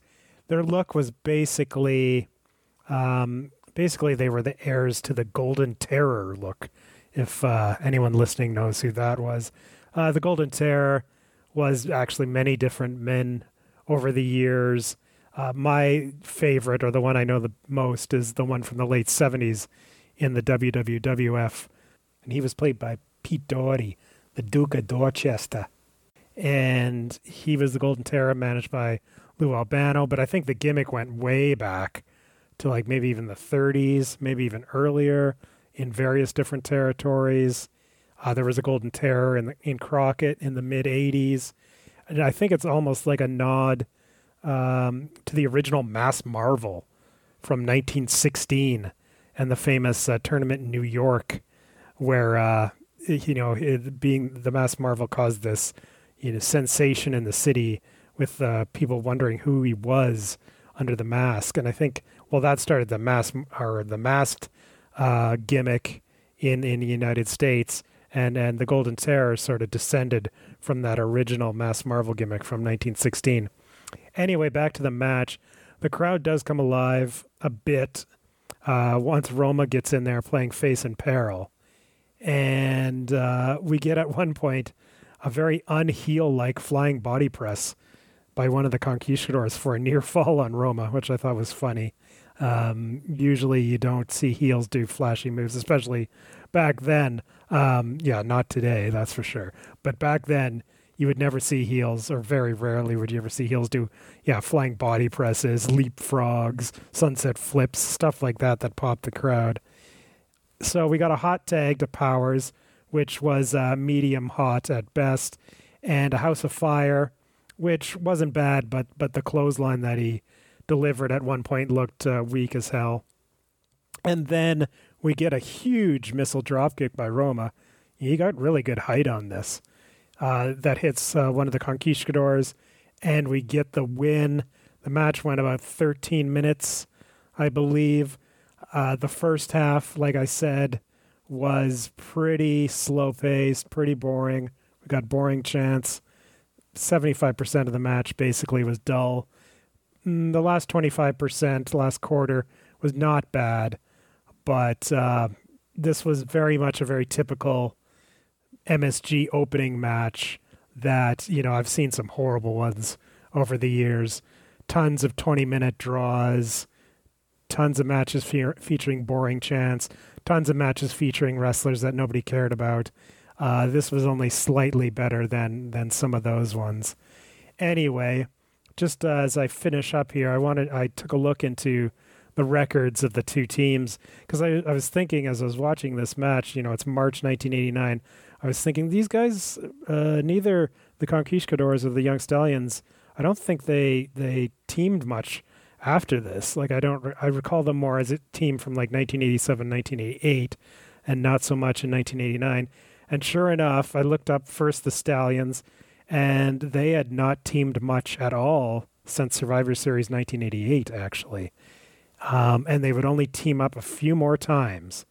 I think maybe three, four times total before finally splitting up in the summer of 1989. And there was no angle or anything with the split. They just stopped teaming with each other. They didn't, they both stayed in the WWF. Um, Roma, of course, went back to singles and would even team with uh, other job guys on TV, but not Jim Powers. And then in 1990, he would get a break and he turn heel like I mentioned earlier. Jim Powers would stick around too, doing sort of the same thing, but he never got a break. He just stayed as a as a job guy, basically, um, for a few more years, I think. And then the Conquistadors, my beloved mass tag team, this was their penultimate match together. In fact, in the WWF anyway. The very next night in Hartford, Connecticut, against this same team, the Young Stallions. This that would be the last match for the Conquistadors in the WWF. Uh, of course, uh, Edge and Christian played the Conquistadors at least once in the late '90s. But yeah, this this was it for Estrada and and Rivera as the Conquistadors in the WWF.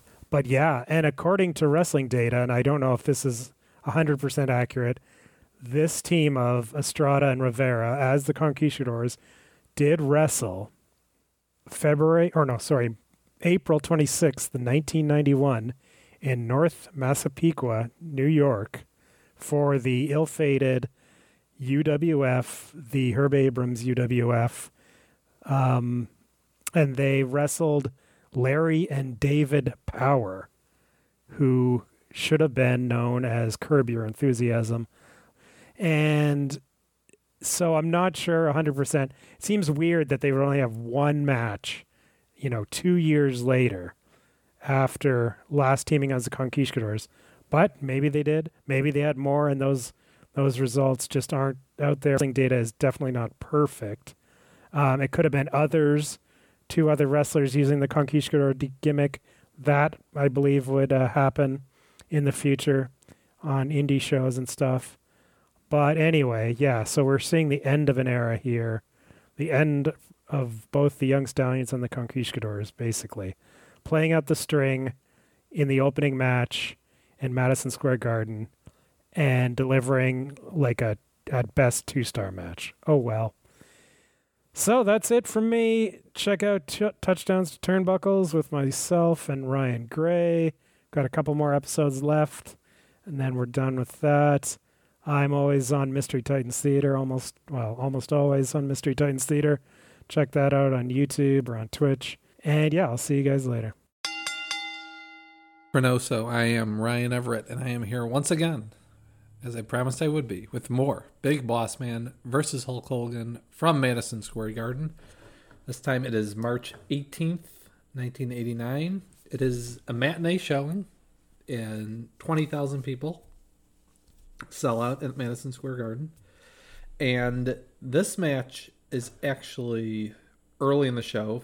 The third, fourth match in, about 50 minutes in, the Boss Man promo hits, and then we go right to the Boss Man and Slick making their way out, followed by Hogan. And the reason it was early, at least one of the reasons at least, was that this was, like I said, this was the matinee afternoon show because then that night they had a show in the Boston Garden. And in that one, it's again Hulk Hogan versus Big Boss Man Steel Cage. Probably very similar match as these when they did the two shows back in the day. That's kind of how it would go, but it is the main event there, and kind of they have you know both shows same matches up and down the line, just different order for some of them.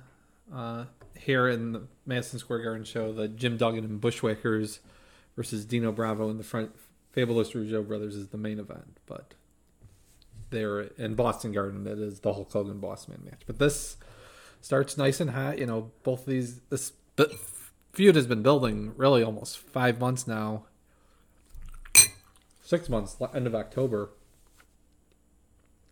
So a lot of heat in this one, and it's this is its third time at Madison Square Garden. They did it in November, January, and March. Because the thing that's crazy about the WWF this time is, you know, this was the one tour. Then the other tour was, uh, like they were in Chicago or Columbus and Cincinnati that same day with a matinee and nighttime show. And the main event for those are Randy Savage versus the Ultimate Warrior, Demolition versus Powers of Pain. So they had some high high octane matches here on both shows. But so again, early match, third match, fourth match on the card, classic blue bar cage. Hulk climbs over, over and into the ring. Immediately talks Boss Man, choking him out with his shirt, clothesline, punches. He's really giving it to him, gives him a big boot, a suplex, and then he starts to climb out right away. But Boss Man is able to stop him, and they fight on top. Hulk punches the Boss Man, but the Boss Man is able to push him off the top rope to the floor, and Boss Man then is uh comes back in and starts punching on Hogan a little bit, beating him down. And again, they both climb the cage. Hulk, Boss Man fights him off again, and then Hulk starts, or Boss Man starts to climb over with Hulk on the mat. And Boss Man, by the time he gets, oh, he gets over, he gets even with the top of the ring, and Hogan catches him and is able to drag him up through the bars, back up to the top of the cage, and then hits a superplex off the top. So both men are down, and Bossman has at the time just a little cut above his eye, but it becomes quite the. Uh, it looks like it was a nasty knot on top of his forehead, actually. Hogan crawls toward the door, but Bossman is able to hold on and drag him back in. Hogan bites the Bossman, and then he tries a clothesline in him, but Bossman ducks and hits a spine buster. Not a full Bossman slam, but the spine buster.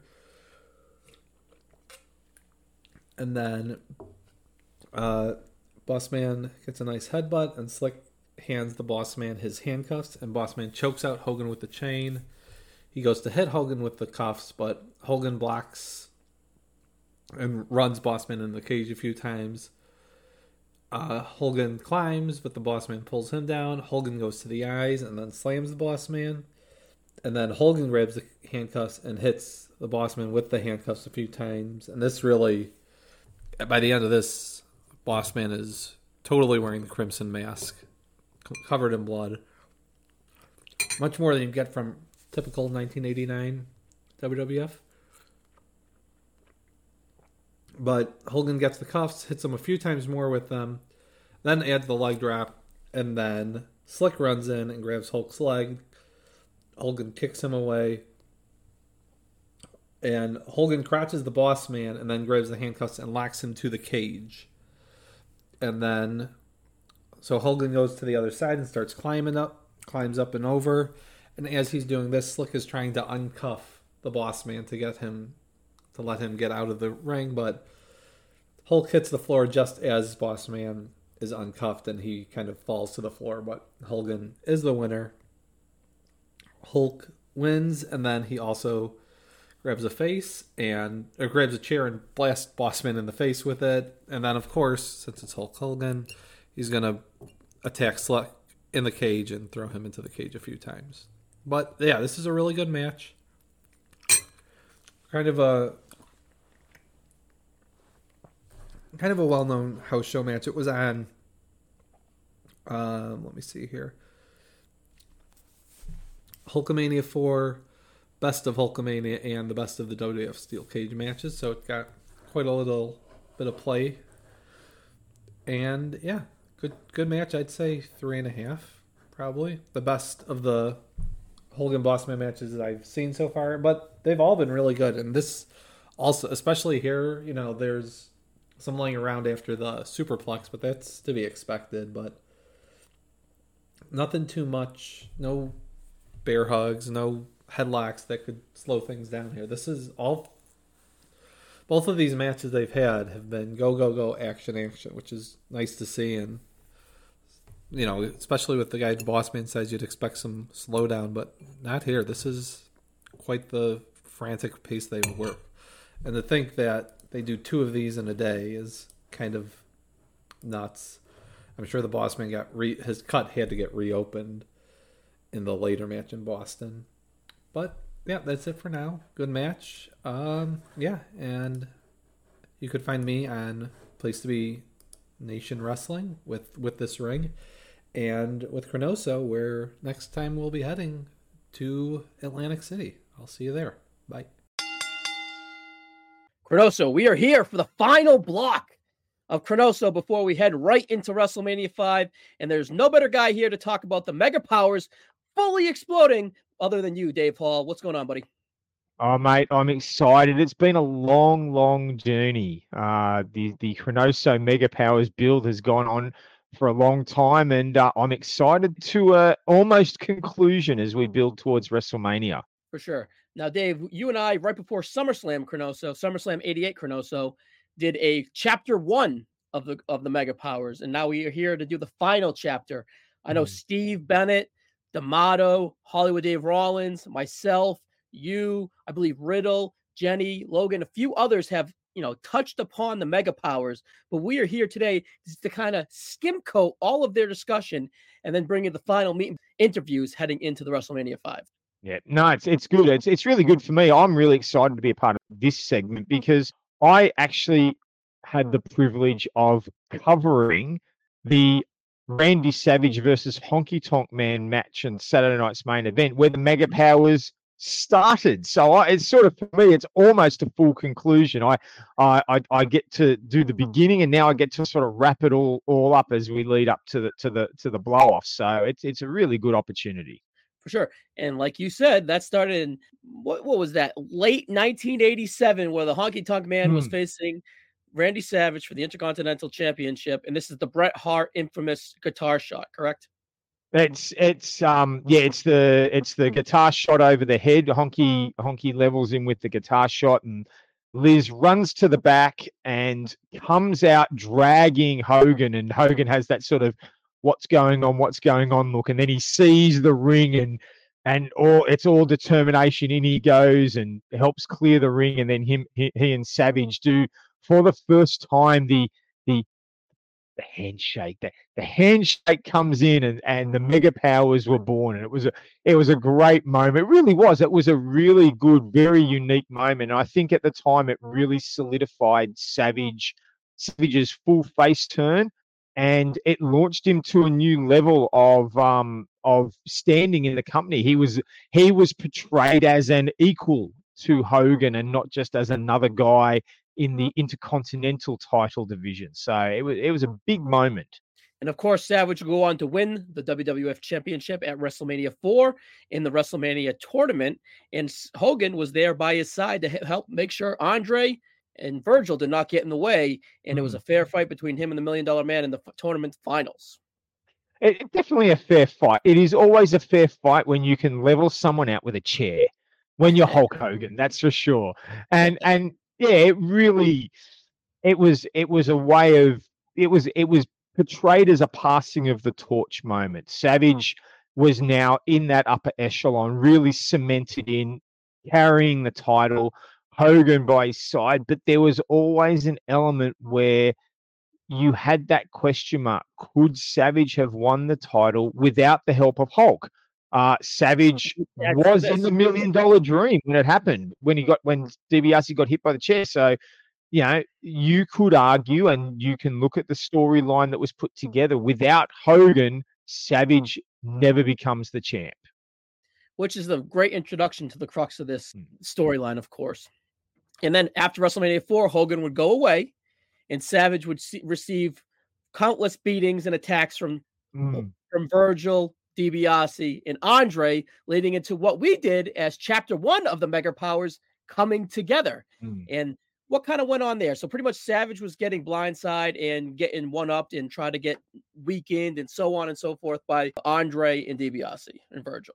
Yeah, yeah, and that was, and it was the announcement that Hogan was back. That I found a partner, and he's the best partner you he could ever have, and and it comes across at that time period the the respect that's there between them. Hogan and Savage, Savage sort of bringing in his his brother, basically the man that he trusts to fight uh, DiBiase and Andre, and and that I think that the build to SummerSlam is highlighted by it really is the peak of their trust. They are they are a team fully united with one mission, one plan, one direction, and nothing's going to get in their way. Maybe Elizabeth, but we'll see about that. Um, Well, she's not in there. She's not in their way at SummerSlam. She's at the forefront of their plan. Yeah, for sure. And then we get the main event of the Mega Powers versus the Mega Bucks at SummerSlam. And I believe D'Amato, myself, Hollywood, and Steve Bennett went over that here on the YouTube channel. I'll throw it in the comments. Well, what did you kind of take coming out of that, you know, inaugural SummerSlam? That was Madison Square Garden. It was a massive event. Jesse was the uh, special guest referee. I, I know, and and you guys covered it brilliantly back then. And if if you didn't catch that that clip, go back and watch it. Um, really encourage everyone. Uh, I think the key, one of the keys on that is is firstly the the teamwork that Hogan and Savage showed. And I always love that end segment where Jesse doesn't want to count the pin and Savage forces the hand down. But interesting to note, it's Hogan who has to take the win, who gets the win.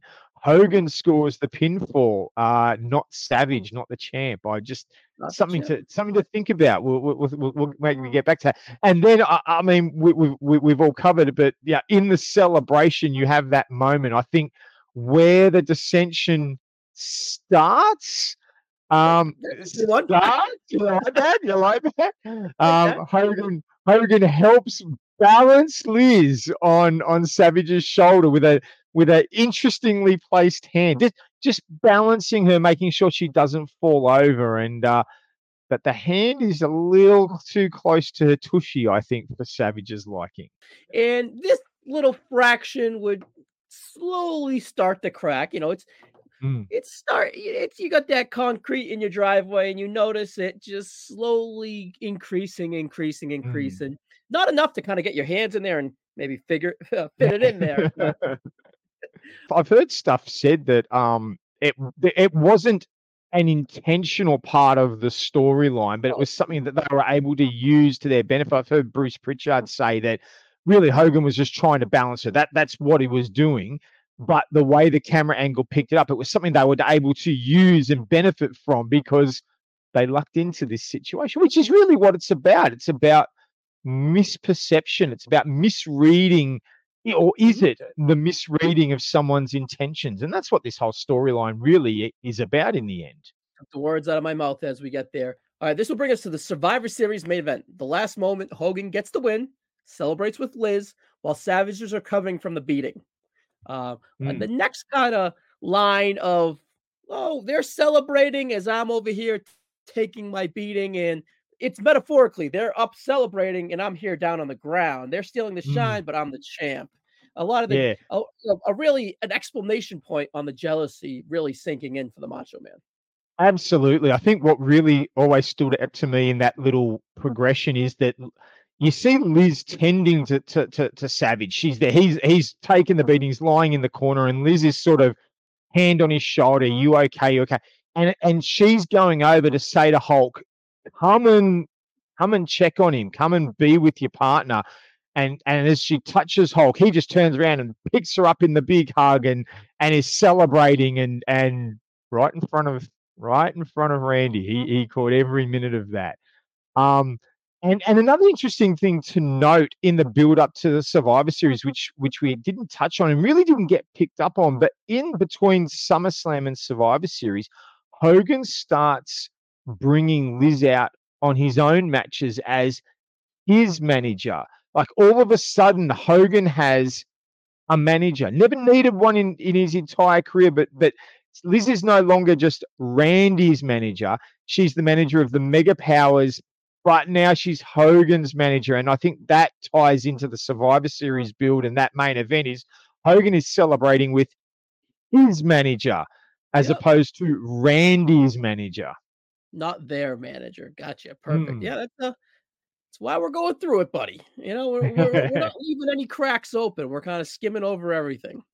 Uh, and of course, the 1989 Royal Rumble, Hulk Hogan would eliminate the Macho Man Randy Savage. What'd you think of that? Oh, I, I think it's a great moment. We, we talked about it during the during the Rumble presentation, but again, it comes across. Hogan looks like he's trying to eliminate bad news, and Savage seems to be caught up as collateral damage. Or was he trying to eliminate both? It's every man for himself. We know that Hogan is a big proponent of every man for himself when it suits him. Uh, we see that multiple times in the future. We'll see, buddy. And then the Brother Love show with the Twin Towers in Slick. Yeah, this is the Brother Love segment I covered a couple of episodes ago where Hogan comes out with I love Elizabeth like a sister. And yeah, but but but I know that Randy loves her in, in a in a bigger way. Uh, But this is the interview where it's clear something's changed. Randy Savage is not responding to Hogan the way he always had. He's not the you don't get the big nods and the big hmm. affirmations and the and the brother fellowship that was always mm-hmm. there in the previous interviews mm-hmm. that we saw. There there's a clear change and uh it, it, you just get that impression. Savage doesn't like the idea mm-hmm. that Hogan has said that he loves Elizabeth. It's almost like you hear what you want to hear. He heard, I think he heard he loves Elizabeth uh, as opposed to like a sister. It's we'll get to it at the end. Yeah. In between, then Steve Bennett and I went over the Saturday night's main event Mm. where it was Hulk versus Akeem, Elizabeth only to the ring. Akeem had Bossman and Slick, but the Macho Man in the broom closet closet with Mean Gene and all that frantic nonsense right there. Yeah. But uh, that was a really a slow acceleration point too, where we said he could do it by himself, and then he went out when he absolutely needed him. That's right. That's right. He he he was he was there, but he is he trusting Hogan or is he waiting for Hogan to cop a beating? Yeah. Is he gonna is he trying to make Hogan realize that they are equal in his own mind, Mm. mind you? He's trying to make Hogan realize that they're equal and he really needs them, or is he trying to soften them because he knows where this is mm-hmm. heading? That's kind of the Mm. gray area that you get. Yeah. And then you you, you have the full blow off or Slick and the Twin Towers versus the Mega Powers at the main event. Criscolo and Bennett covered that one too. But now we are mm-hmm. here at the final home stretch, the final four to five weeks here. The interviews leading in, Dave. What's mm. going on with those? So we on Superstars, basically the week after the breakup of Hogan and Savage, the week after the main event, we, we start to get a series of pre-recorded interviews each week on Superstars for about five weeks. And the first week of the interviews, it really is both Hogan and Savage justifying their position coming out of the main event. Uh, Hogan sort of saying, I was caring for Liz. Um, I was never, yeah, I was never jealous of you. I wasn't gunning for you.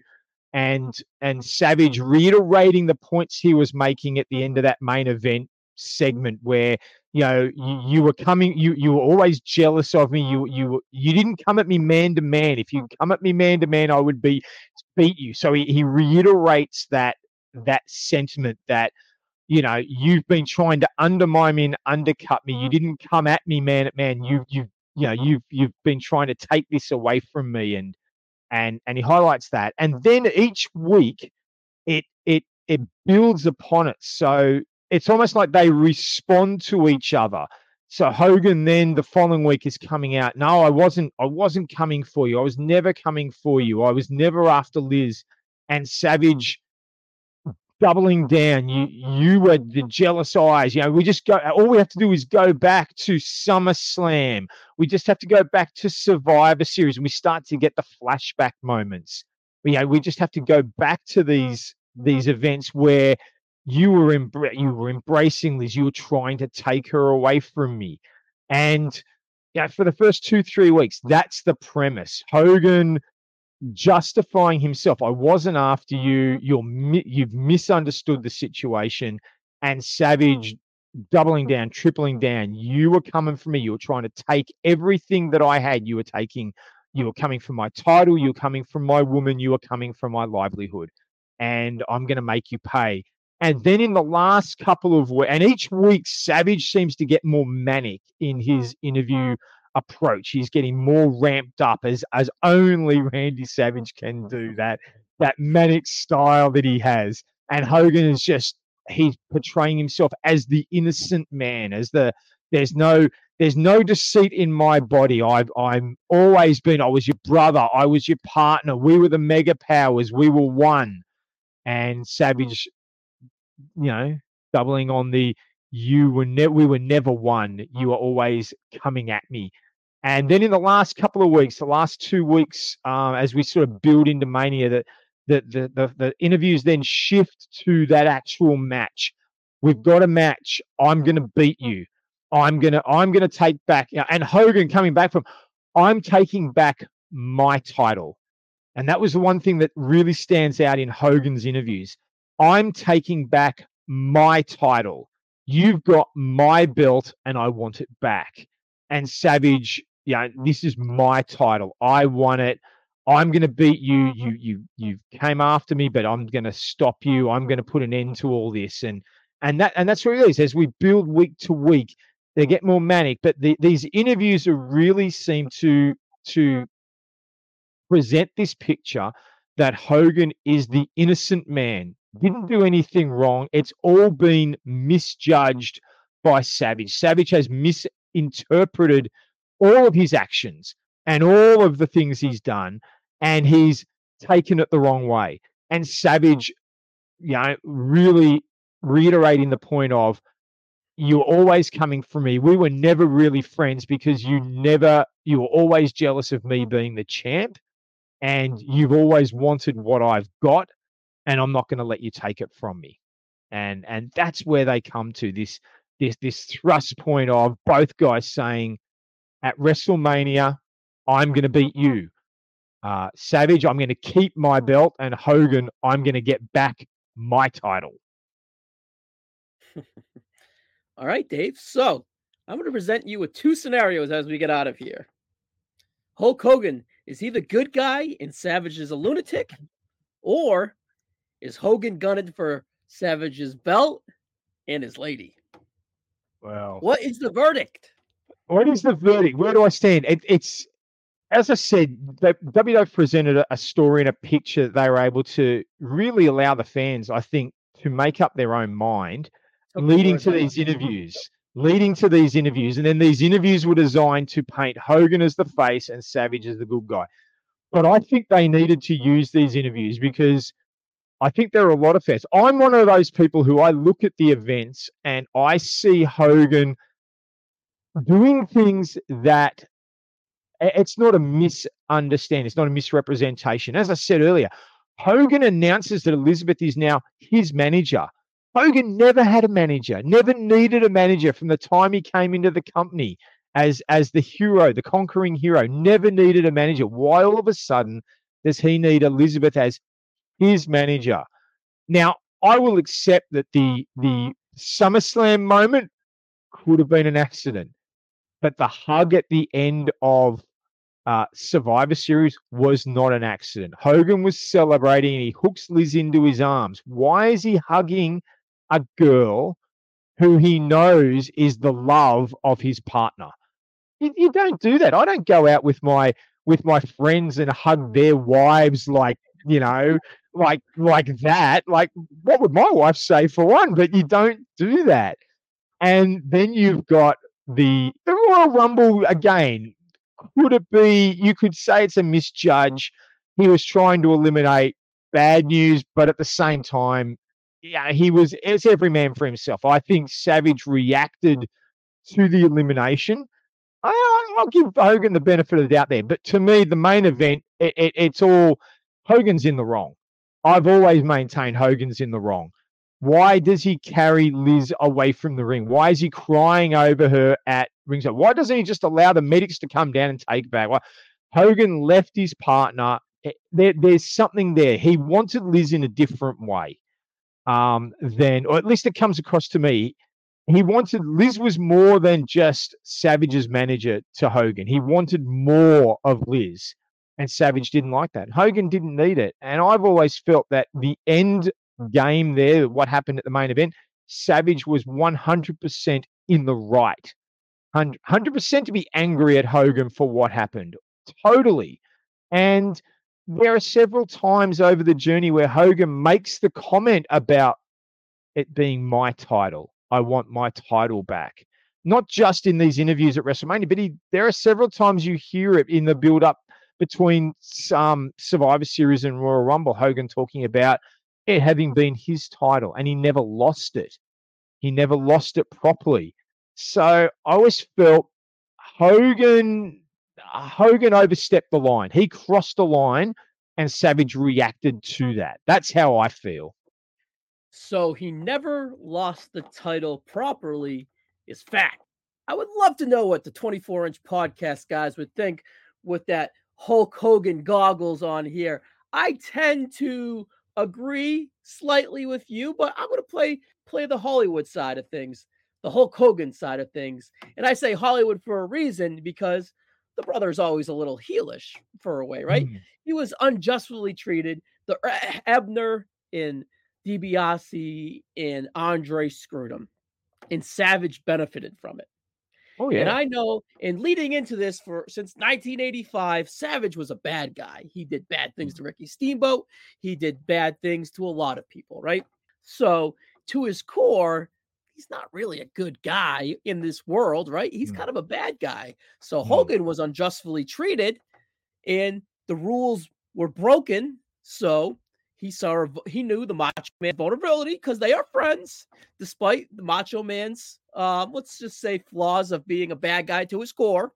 So Hogan manipulated his friend, perhaps, to get his prize back, to get his keys to the t- the castle, the WWE Championship, and perhaps, like you said, a few things with Elizabeth got in the way. Some not on purpose, other towards the end on purpose. Once he saw Randy getting mentally broken and mentally out of state, and I felt that he had a vulnerability and he had him on tilt, and he and he was going to catch him on the river and beat him in that game of poker. So. I think from a good guys, from a from a standpoint of from Hulk standpoint, I think he he uses Macho's temper and everything against mm. him to get for, oh. selfishly to get that title back for himself. But Absolutely. I think overall, I think this is a fantastic storytelling from the WWF. I think it mm. a top 10, 5, 3, 1, 2, whatever you want to call it. It is belongs in any conversation for top storyline in this mm. company's history for sure. Oh, oh yeah, top top three. I, I would have not not in any order, but the three in yeah. my mind, the three greatest storylines that I believe have happened in the last yeah since I've been a fan. The Mega Powers journey, the Austin McMahon storyline, and honestly, I think what they've done with the Bloodline over the past couple of years, yeah. at least probably until you know sort of the Sami Zayn Jey Uso we'll in point. But that, but uh, where it's going, but but certainly that. Those are to me have been the three greatest storylines of the of the company in, in the time I've I've been a fan. This one, yeah, it's one of top three. How you choose to rank it probably probably sits on where your fandom lies when you were truly yeah. the big fan. I think what you said about Hogan manipulating things is is is is very valid. I believe this storyline, if it was done anytime from 1997 on, Hogan comes out of this as the heel and Savage as the face hmm. because the the way it was presented, the, the like you said, the manipulation, the misrepresentation, the subtleness to it, the modern fan would be picking up on that straight away, would be talking about it on the net, and everyone would be siding with world. Savage. Yeah.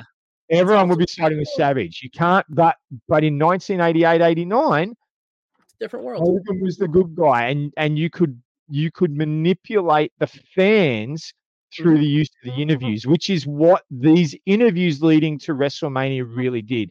It was a final manipulation of the fans by the company to be going, Hogan is the good guy. He's the hero. He's the champion who is going to uphold everything that's right. And Savage is the guy who's in the wrong. He's misread what Hogan's um, approach was. He's misread his intentions, and he's the one who's ended the friendship by turning on his partner when all his partner was doing was looking out for their manager. That that's that's the premise of these interviews, and it really was to nut it down so that at WrestleMania and beyond, you had a clear cut. Hogan is the good guy. Savage is the bad guy going into that WrestleMania main event, which I I'm all excited for. It's going to be a great one. Um, it's a it's a fantastic match. We've laid everything out here. We skimmed it over. We've gone over. It's been a the heartbeat of Chronoso for the last year, pretty much. Mm. So, Dave, we're finally at the finish line. We are oh, yeah. at the road of WrestleMania, and we will bring it to you here uh, at next episode here at Chronoso, buddy. And in the words of Randy Savage, all I can say is, "Ooh yeah!" all right, Dave. We will see you on the next one, buddy. Thanks, guys. All right, guys. That's it for this episode of Chronoso. We will be back in a month. Yes, we are skipping the second episode of January. We're going to release WrestleMania 5 on the first Sunday of February 2024. The YouTube channel will be busy in the meantime, though. Check out the Chronoso Countdown, counting down the top 10 competitors in Royal Rumble history. And then, of course, for modern day Royal Rumble, check out the YouTube for Royal Rumble match previews. So, unfortunately, Chronoso will be taking a little bit of a back seat, but no we need to worry. It will be back in February with a strong WrestleMania 5 episode. Uh, if I could give one recommendation, I would check out the Sportscaster's latest episode where Steve Bennett from Chronoso interviewed a very popular sports media member, and that is Bob Costas. So if you have any interest in sports media or sports in general, Steve did a great job running down Bob's career. It is a 55 minute interview and it is excellent. So kudos to you, Steve, and if you haven't yet, please go check it out, guys. But for here on Chronoso, that is it for now, guys. We will see you